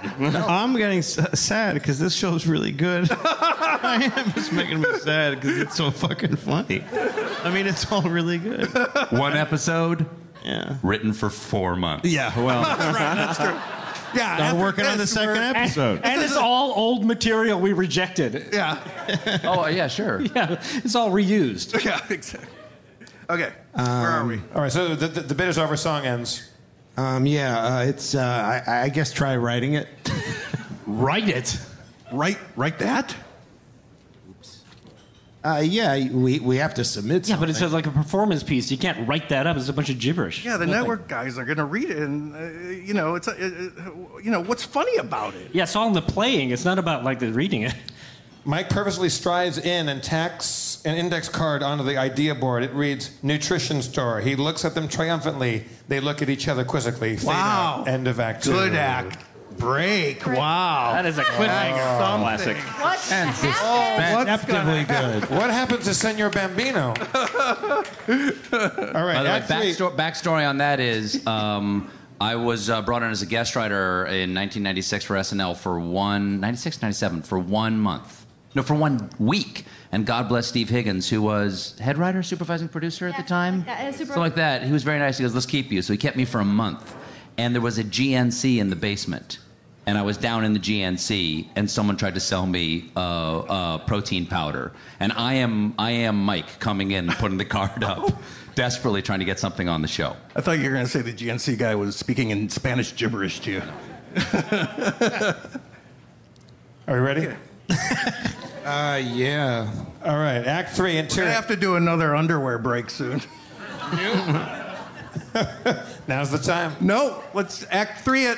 All right, Act Three, interior, airlock, daytime, Thursday. Robert is having a heated conversation with Anne, the network censor. This is a little late to change things, you know. Now, I don't know what network you think you're writing for. This isn't cable. Okay. Go on. She goes through the script. Page one. Page one. Yes, you can't say. Page 12, cut the cockroach priest. I told you guys once. Page 26, you can't say. Beep. Can't say. Beep. You can't say dick. What? That's the character's name. Okay, okay, all right, all right. You can say dick. Just capitalize it. You never see it. They just say. Uh, the, the bald shock boy runs by screaming with his penis on fire, pixelated out. Anne is not shocked. Ah, it hit hot fire! I hope he's not doing that on the TV. Uh, we'll capitalize it. Interior, editing suite. I didn't think that was going to get a laugh. I don't think it did. Editing suite. Scott and Steven are in the edit bay building one of the show's segments. Topical movie tone news. Recent color footage of some sort of women's rally is being doctored. Row after row of women holding hands marches by. All right, black and white, like 10 seconds of this. But, you know, let me get all kind of yellowy and old looking. Chuck ages the footage, then plays it back. Steven hums old movie tone music as Scott narrates in a newsreel voice. Speaking of harassment, her ass meant a lot to President Clinton. Cut to the studio day. The actors are performing the sketch G, uh, GNC bit. They stand around for a moment as cameras are rearranged. Okay, sorry, kids. Let's take it from bulk bars. Bobby, the stage manager, starts positioning actors. Okay, John, you're here. Timmy, Rhonda. Okay, in three, two. He points to John Goodman, who approaches Timmy. Bulk bars? Is there a Foot Locker around here? Super deal on the bulk bars, 50 for $400. Well, that's eight bucks a bar. True enough, Mr. Math, but you take these and you will gain weight. What are you, 170? I fluctuate. See, that's your problem. Empty calories. The calories in these bars have been individually hollowed out and then packed with weight, with with a special time release formula. Fires like a bullet into the heart of your muscle mass. it wasn't written for John Goodman. Would have been good. Okay, you'll never you'll never lose this weight. Do you take it? No, I'm hypoglycemic. Hold on, this guy's waiting for his pollen. You're patient as hell, Bumble. John, John Goodman grabs a container of powder, crosses to Rhonda. There you go, 100% organic shampoo. Can I use this every day? You can use it 50 times a day for all I care. All I know is this will give your hair sheen, manageability, and lean muscle mass. What does that It mean? means you're on your way to a bulkier head of hair. Wait, this is a powder. Right, you are. Plus, you toss in a blender with a banana and some milk. You got yourself a delicious high calorie shake. Love to chatter. Gotta make a special delivery of bee pollen ASAP. John Goodman crosses to Tommy. Buzz, buzz, buzzy, you got your bee pollen. John Goodman grabs a huge container of powder off the shelf. This is a weight gaining powder. Yeah. I want bee pollen. Bee pollen's not gonna pack on the pounds like this miracle formula. You know what? Forget it. I'm out of here. Well, who's not afraid of a few LBs? When you're dead, don't come crying to me saying I can't gain any weight. This is your wake up call, people. How about you, college boy? You wanna gain some weight? Okay, that's great, fellas. Moving on to National Tobacco Association. We see a flat entering with a National Tobacco Association logo on it. Jeff is off to the side reading his script quietly to himself. He is dressed like an executive type. Who's Jeff? Light, fluffy, comfortable smoke, actually one of the healthiest things you could put into your lungs. I mean, people go on about cute little baby kittens, But try shoving one of them into your lungs. He holds up an art card with a chart showing a cross section of lungs with a cute little kitten nestled in them. Cut to interior office day. Andrea, the plain, nervous accountant, is watching the end of the GNC bit on a monitor in her dark, cramped little office. On the monitor, we see the scene break up and the writers, actors, and tech people walk onto the set laughing and talking animatedly. The door opens and Leonard walks in. He drops a pile of papers on her desk. Hey, Andrea, uh, do you have a minute? Could you get these expense reports done by tomorrow? Would that be cool? Uh, that's the whole staff. I'll be here till dawn. Okay, great. Hey, you have a Coke? You want a Coke? I get you free Coke. We got free long distance, all the Xeroxing you want. I mean, within reason. And he's gone. We'll cue some music. Sad music starts. Do you want to do it or should I? Robbie. You do it. Okay, I do. During the song, her small, claustrophobic office magically transforms into the sprawling variety show stagey replica of itself.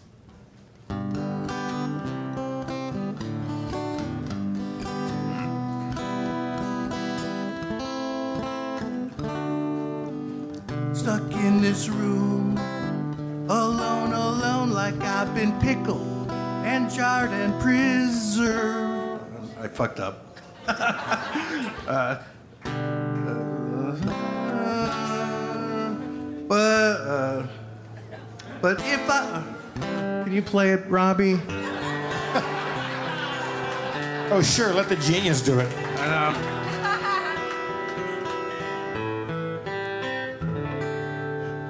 Stuck in this room, alone, alone, like I've been pickled and jarred and preserved.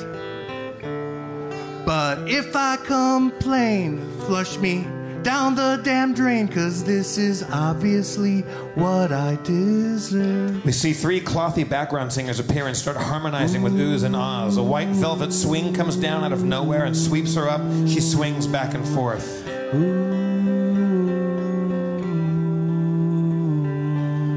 I've surely been wrong. Not at all sweet. I've been a miserable, horrible cat. Must have burned several bridges. Outside her office, Marsh and George Toombs are looking over a script as George holds the very same three background singer clothies lifelessly in his hand. We hear Andrea singing muffled inside her office. There is no accompanying music, and her voice is out of pitch and extremely grating. Marsh and George try to ignore it as they continue with their business. Try and picture me not singing well. uh, okay, no music. Uh, Ask for special privileges when all along I've been so bad. Back in Andrea's office, uh, variety show version, there are shirtless male clothy dancers doing synchronized moves around her. So bite me off and chew me up, then swallow me right down. Then point a gun right at your own stomach and blow me right out of town. The lighting changes, and her office once again is transformed to its former dreary state.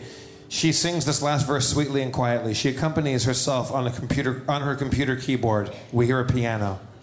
So here I am, alone, alone. My social life's been put on reserve. But it's great that I'm very solitary, for this is obviously what I deserve. She plays a refrain on her keyboard. The haunting sounds of the piano slowly transform into the rhythmic clacking of Andrea typing. She sighs and continues working. Fade out, end of Act Three. Oh,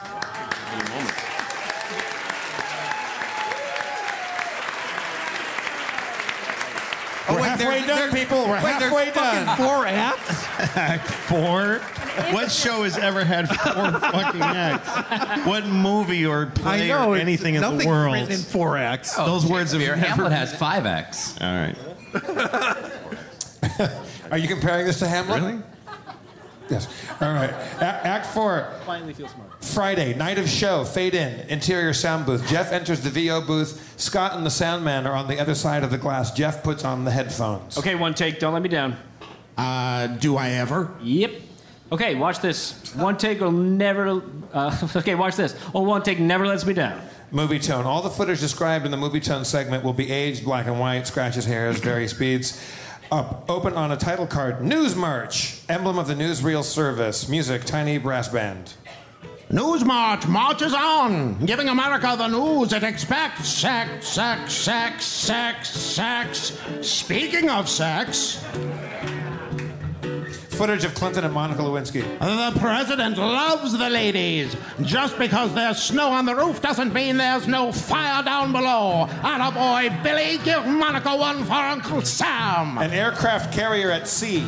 Speaking of seaman stain, every seaman is staying on the USS Intrepid in the Gulf to keep an eye on Middle East madmen. Hussein with weapon footage. Saddam Hussein, who's saying he's insane. Madeline Albright, who's all right. Albright footage, split screen with Hussein. These two have got a date with destiny. Hope they're going Dutch. We cut to the sound booth. Scott has a little kid's cowboy hat in his head. He sways like he's riding a horse. Ride him one take. Mo- moving to a newsreel. Windmill footage, wooden shoes, tulips, etc. Speaking of Dutch, there's still no news from Holland. What the Hague? These people just don't give an Amsterdam, and I wouldn't give a hamster ham. Damn it! Oh Footage of a man in, a man in his pants. Meanwhile, in fashion, pants are back. Now a boy with shorts on enters. And that's the long and the short of it. Until unto ne- oh shit. Unto next week. Unto wait, wait. I'm sorry. Can I take that again? We cut to the sound booth. Scott is wearing a small cowboy hat and weeping freely. Oh, say it in so one take. Robert Smigel, everybody.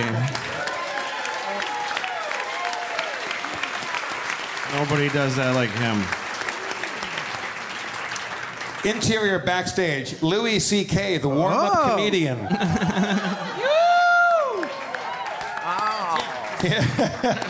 Keep Louis right here. Louis picks up the food on the craft service table. Big time stand up, Nat Dryson, an actor, walks up, grabbing a bagel and spreading some schmear on it. Hey, Nat Dryson. Uh, Louis C.K., I'm, I'm doing warm up. you are cute. Uh, weren't you at uh, Madcap's yesterday? Yeah. Hey, uh, you were great. I loved your how how far can you go without actually robbing a bank bit? It really killed. yeah. Okay. Thanks. Here's a nickel. Nat pats Louis on the cheek, walks away. Louis stares at him angrily. Anne turns to Louis. That guy's a real ass. Always has been. Hi, I'm Ann Billings. Standards and practices, you know, the censor. Hey, i- if somebody said what you just said on TV, would you would you uh, bleep the first or the second word? You know, it depends. A writer would probably bleep ass. I always bleep hole. Interesting. Bobby, the stage manager, walks up to Louis. Hey, Lou, you, you, you ready? Yeah, you bet. hey, break a leg. Someday you'll be on the show like that Nat Dryson mother. Maybe. Feel good? Yeah, I'm actually gonna try some new material that I've never done before. Louis struts onto the stage. We cut to the control room. Nat is with Marsh and all of his fluff. In the background, on a monitor, we see Louis warming up the crowd. So, have you done this stuff before? Yeah, I just did it at Madcap's. It's great. Ask your warm up monkey. What do you got? Uh, okay, uh, how about this? You know, I've always wondered what if you walk into a bank and you have a gun and you pull it out? Uh huh. Funny. That's, that's not the funny part. Whoops. Go on. Go on. On stage. So you pull out the gun and you go, "All right, everybody, I, I got a gun. Nobody move!" And then you just leave. Is that illegal? Audience laughs. Maybe. How far can you go before you're actually robbing the bank? Like you go, "Okay, put the money in the bag. All right, see you later." More audience laughter. We cut to the control room. Marsh laughs. See ya. See ya later. Oh man, that is funny. N- uh, next. You ever see somebody that you don't know again? Right, a guy I don't know. No, again. Like it's a total stranger. You know, he keeps popping up in your in your oh, up once in a while. We cut back to the stage. It's like God is running out of extras in the movie of your life. General laughter. We cut back to the control room. Marsh just stares at Nat. Hmm. I don't know. Do people know what extras are? Yeah, it always gets laughs. You're the funny man. What else you got? Back on stage. I like go to, I like to go to Kmart and stores like that because the variety is incredible. You can buy combinations of things that you can't buy anywhere else. I like to go in there and ask for like strange combinations like uh, that worry them a little bit. Like, hi, I need a jar of mayonnaise and a stopwatch and a Bible. Uh, and make them and make them wondering what you're doing with this stuff later. Like I need a case of motor oil and a huffy 10 speed and a blonde wig.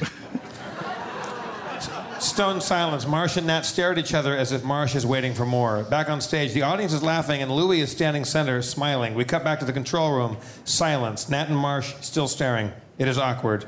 We still see Louis in the monitor getting a standing ovation. Cut back to the stage. Audience, audience is howling. Louis seems to shine. Cut back to the control room. Silent stares. Cut back to the stage. The laughter has grown into applause. Thank you, thank you very much. These jokes would never kill this art. Okay, it's gonna be a great show. Keep that energy up. That's great. We cut back to the control room. Marsh is nodding. Okay, uh, you're done. That's just great. Um, you're you're really gonna have a great set. It's uh, it's fresh. It's new. Okay, all right, don't jinx me. On stage, Louis is basking in his success. The audience is cheering and laughing so hard that Louis is actually leaning against it like a gale force wind. That's that that's got to be a Stephen line. That's a, that's a Stephen Colbert line. The Gale Force. would- We cut back to the interior dressing room hallway. Jeff, half dressed up as the Earth, is talking through the door of the dressing room that he and Rhonda share. Rhonda, you have to open the door. Why? I have nothing in this show tonight. The writers don't even know how to write for women. Every woman they write is a crazy basket case. L- Leonard comes up cheerfully. Hey, five minutes, folks. She won't come out, and I can't get my northern hemisphere. Jeff waddles off, and all the backstage action slams into super high speed blur. Except Leonard, who is suddenly in a deep panic. He looks at his watch, and as the minute hand is spinning like an, uh, and- sorry, and the minute hand is spinning like a saw blade, he speaks through the door. Uh, Rhonda, could you come out? Is that cool? I mean, would that be fair? you know, we're live, and you know, hey, this could be a big show for you. You know, I think I think Norm is going to make a movie out of Lady Lardass. Suddenly, all movement stops, and everyone stares at Leonard in shock and dismay. He quickly shakes his head at the crowd, and they erupt back into their blinding speed. We start to slowly truck close into Rhonda's door. A guitar slowly starts to play. We hear Cheryl Crow start to sing, accompanying herself on the acoustic guitar. Pan to reveal Cheryl serenading Rhonda's door. Here we have an opportunity for Cheryl to do an entire song acoustically. Yeah, good luck. Maybe a cover of Dear Prudence or one of her Dear own. Prudence, won't you come out to play? Other people stand around in the background enjoying the private concert. Rhonda steps out of her dressing room. When the song is over, everyone applauds. Rhonda goes and gives Cheryl a big hug and heads off to makeup. Jeff ambles up to Cheryl, still in costume. Wow, that was amazing. I don't know how to thank you. Hey, no problem. Glad I could help. Je- Jeff gazes at Cheryl a little too long. Uh, can I take you to dinner sometime? Cheryl just stares at Bobby, the stage manager, eh, stares as Bobby, the stage manager, runs up to Jeff. Let's go, Jeff. Show starts in 30 seconds. Jeff waddles towards the stage, squeezing himself into his northern hemisphere. We cut to opening a special effects extravaganza where the skin melts off the face of each cast member, member leaving only a skull. As the announcer reads off the name of the next cast member, new skin magically splats onto the skull, revealing the next cast member. When the clothies, clothies are introduced, their skin melts off, revealing a hand skeleton. Cut to interior control room. Everyone in the control room watches the opening in silent horror. F- finally, a disturbed Marsh speaks. Uh, does the opening seem a little darker this season? Nobody responds. New credits end, and John Goodman comes out on stage. Hey, welcome to Sometimes Live. We're gonna got a great show. Cheryl Crow's gonna be here. Big applause. Fade out. End of Act Four. You know, oh, me undies. So close. oh, oh. There, there's a tag. As if that wasn't enough. There's a, there's a, one- there's a one a half a page tag here. It's called cold tag. Is that a thing?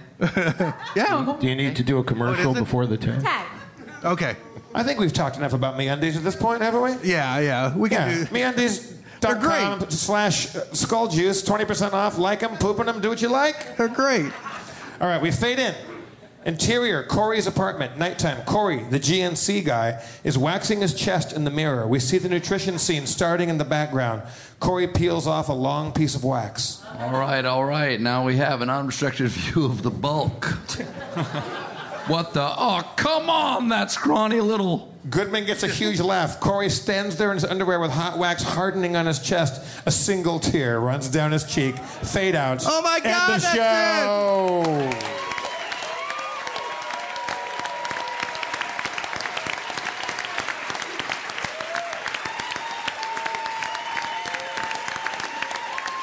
Robbie Folks, everyone. Michael Stoino. Scott Adsit.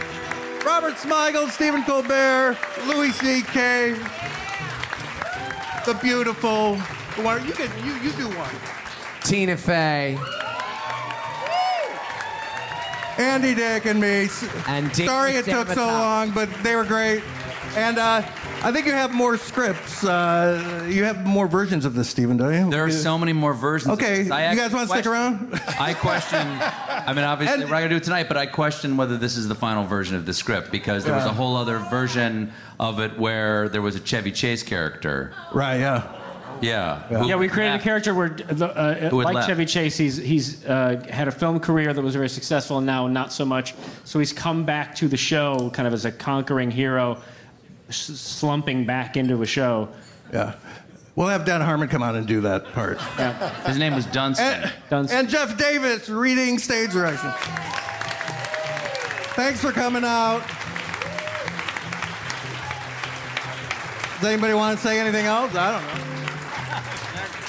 Just want to give you guys some network notes. um, hey guys, thank you so much for this great pilot. Um, one time I was uh, getting network notes on an episode of Dirty Rock, and the lady, who was a very nice lady, um, she would always start by going, "Hey guys," and then one time in the middle of the notes, she short circuited, short circuited, and she re "Hey guys." She was like, "Thank you," and on, on like page fifteen. Um, Hey guys! I once got no- notes on a pilot where we had written somebody, uh, we'd written two guys who actually uh, just had, they had been interns and their door said development. And the development director of this network that we were writing the pilot about had been fired. And so whoever ran the network said, okay, you're the new development people. And so they were made the new dere- development people. And this was at VH1. And we wrote this pilot and we handed it to the director of development for VH1. And the guy said, You know my story? I said, What? And I said, I had worked on the Woodstock uh, like reboot in 94. And I came here and I was just working on my resume in the room over here. And it said development on the outside. The development director was fired and I was made head of development for VH1. and then he said, So here are my notes. Wait, I have, a, I have a writer story. I once bench pressed 220 pounds. It's a lot of weight. I'm a, I'm a small man. I think Michael deserves a lot of credit for staying through the show and not going to the gym. I think he deserves a round of applause just Yeah. for Little being bit. here. Missed a real opportunity. So, Dino, why didn't they make this pilot?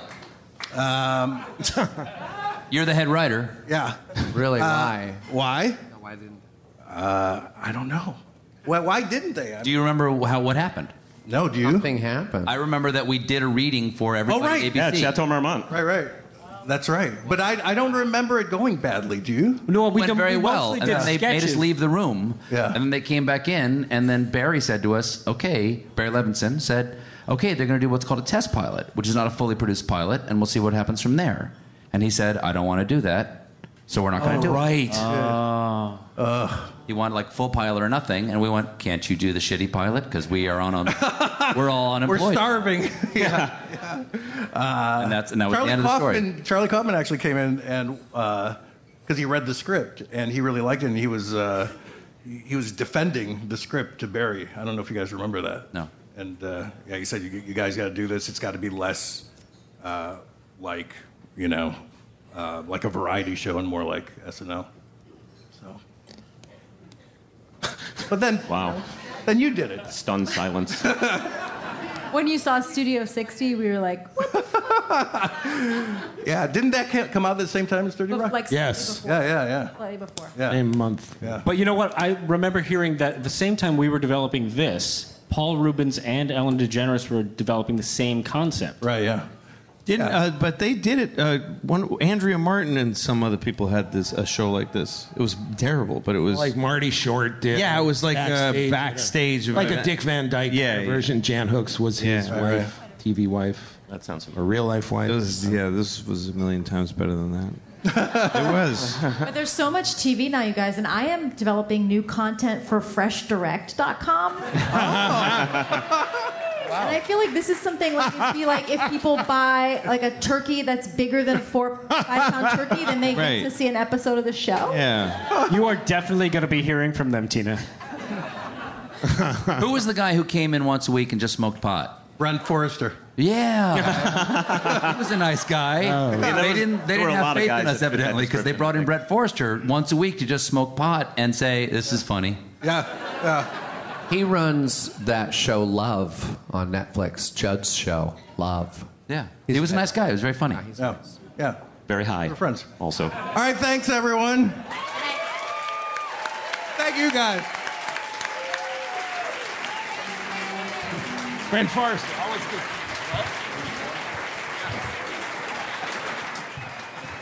God.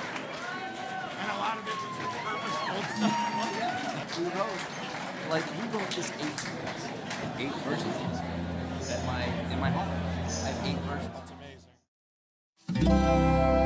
Feral Audio. Hey, everybody, this is Kyle, the host of Never Seen It, the podcast where I have comedians rewrite famous movies and TV shows they've never seen, and then we read them in studio. This is a clip from Top Gun, which was rewritten and never seen by comedian Caleb Sinan. I think you're really going to like it. Check it out. All right, interior. This this movie takes place inside. interior, the army. I, th- I I don't know if that's what. I think the there other are. person never put a question mark in the location. I think the army. Daytime. That's when most of the army. All right. Tom Cruise walks into a big army building. There's flags and army men and manila folders that say top secret on them. It's the goddamn army, that's for sure. Tom Cruise walks to the army man break room and kicks in the door. Tom Cruise. I'm fucking Tom Cruise. a general with a general hat comes over to Tom Cruise. He's got a cigar in his mouth and he's a grizzled man. He's been a general for 50 years and he don't take guff from nobody, especially pretty boys like you. Look here, I'm a general. I wouldn't have introduced the. Ca- I wouldn't have made us say what characters we were if I knew the first line everyone Yeah. had was their name. I also love that it's the army. I mean, like, even if you haven't seen the movie, you know it's about planes, right? Yeah, it's the Air Force for sure. All right, all right, all right. uh, It's- well, I didn't say top Air Force or top plane. Lead in, lead back in. Call it plane. Give us it, especially pretty boys. He's a general for 50 years and he don't take guff from nobody, especially pretty boys like you. Look here, I'm a general. I got a cigar and I'm grizzled.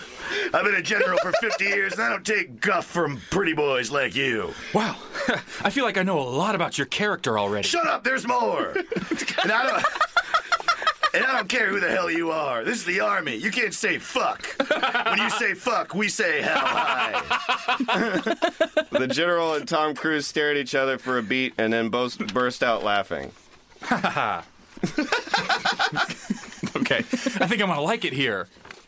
The general and Tom Cruise do a cool, very loud handshake, and the camera zooms in on their gigantic, veiny biceps. Welcome to the danger zone, bitch. All right, exterior. we went out. We're outside now. On the beach, daytime. Tom Cruise and Kenny Loggins are walking down the beach. They're shirtless. They got hairy chests. They don't have erections, but everybody else does, even babies. That's right. These dudes are hot. Anyway, there's a bunch of army men around. God. That's the first time that's ever been appropriate for the directions to say. Anyways. anyway, there's a bunch of army men around, and the general's there too. Pros. Lowe's wants to help you keep working. That's why we're open for pro business hours 6 to 7 a.m. Monday through Saturday. You'll find the quantities you expect with dedicated pro associates and loaders to help you get what you need fast and load you up curbside. Now, more than ever, we know you need to win every single bid. You can count on Lowe's for special values on pro trusted brands and savings when you buy in bulk. Save yourself a trip by shopping Lowe'sForPros.com, where we can ship thousands of items to your doorstep or to the job site. Lowe's is open and pro ready.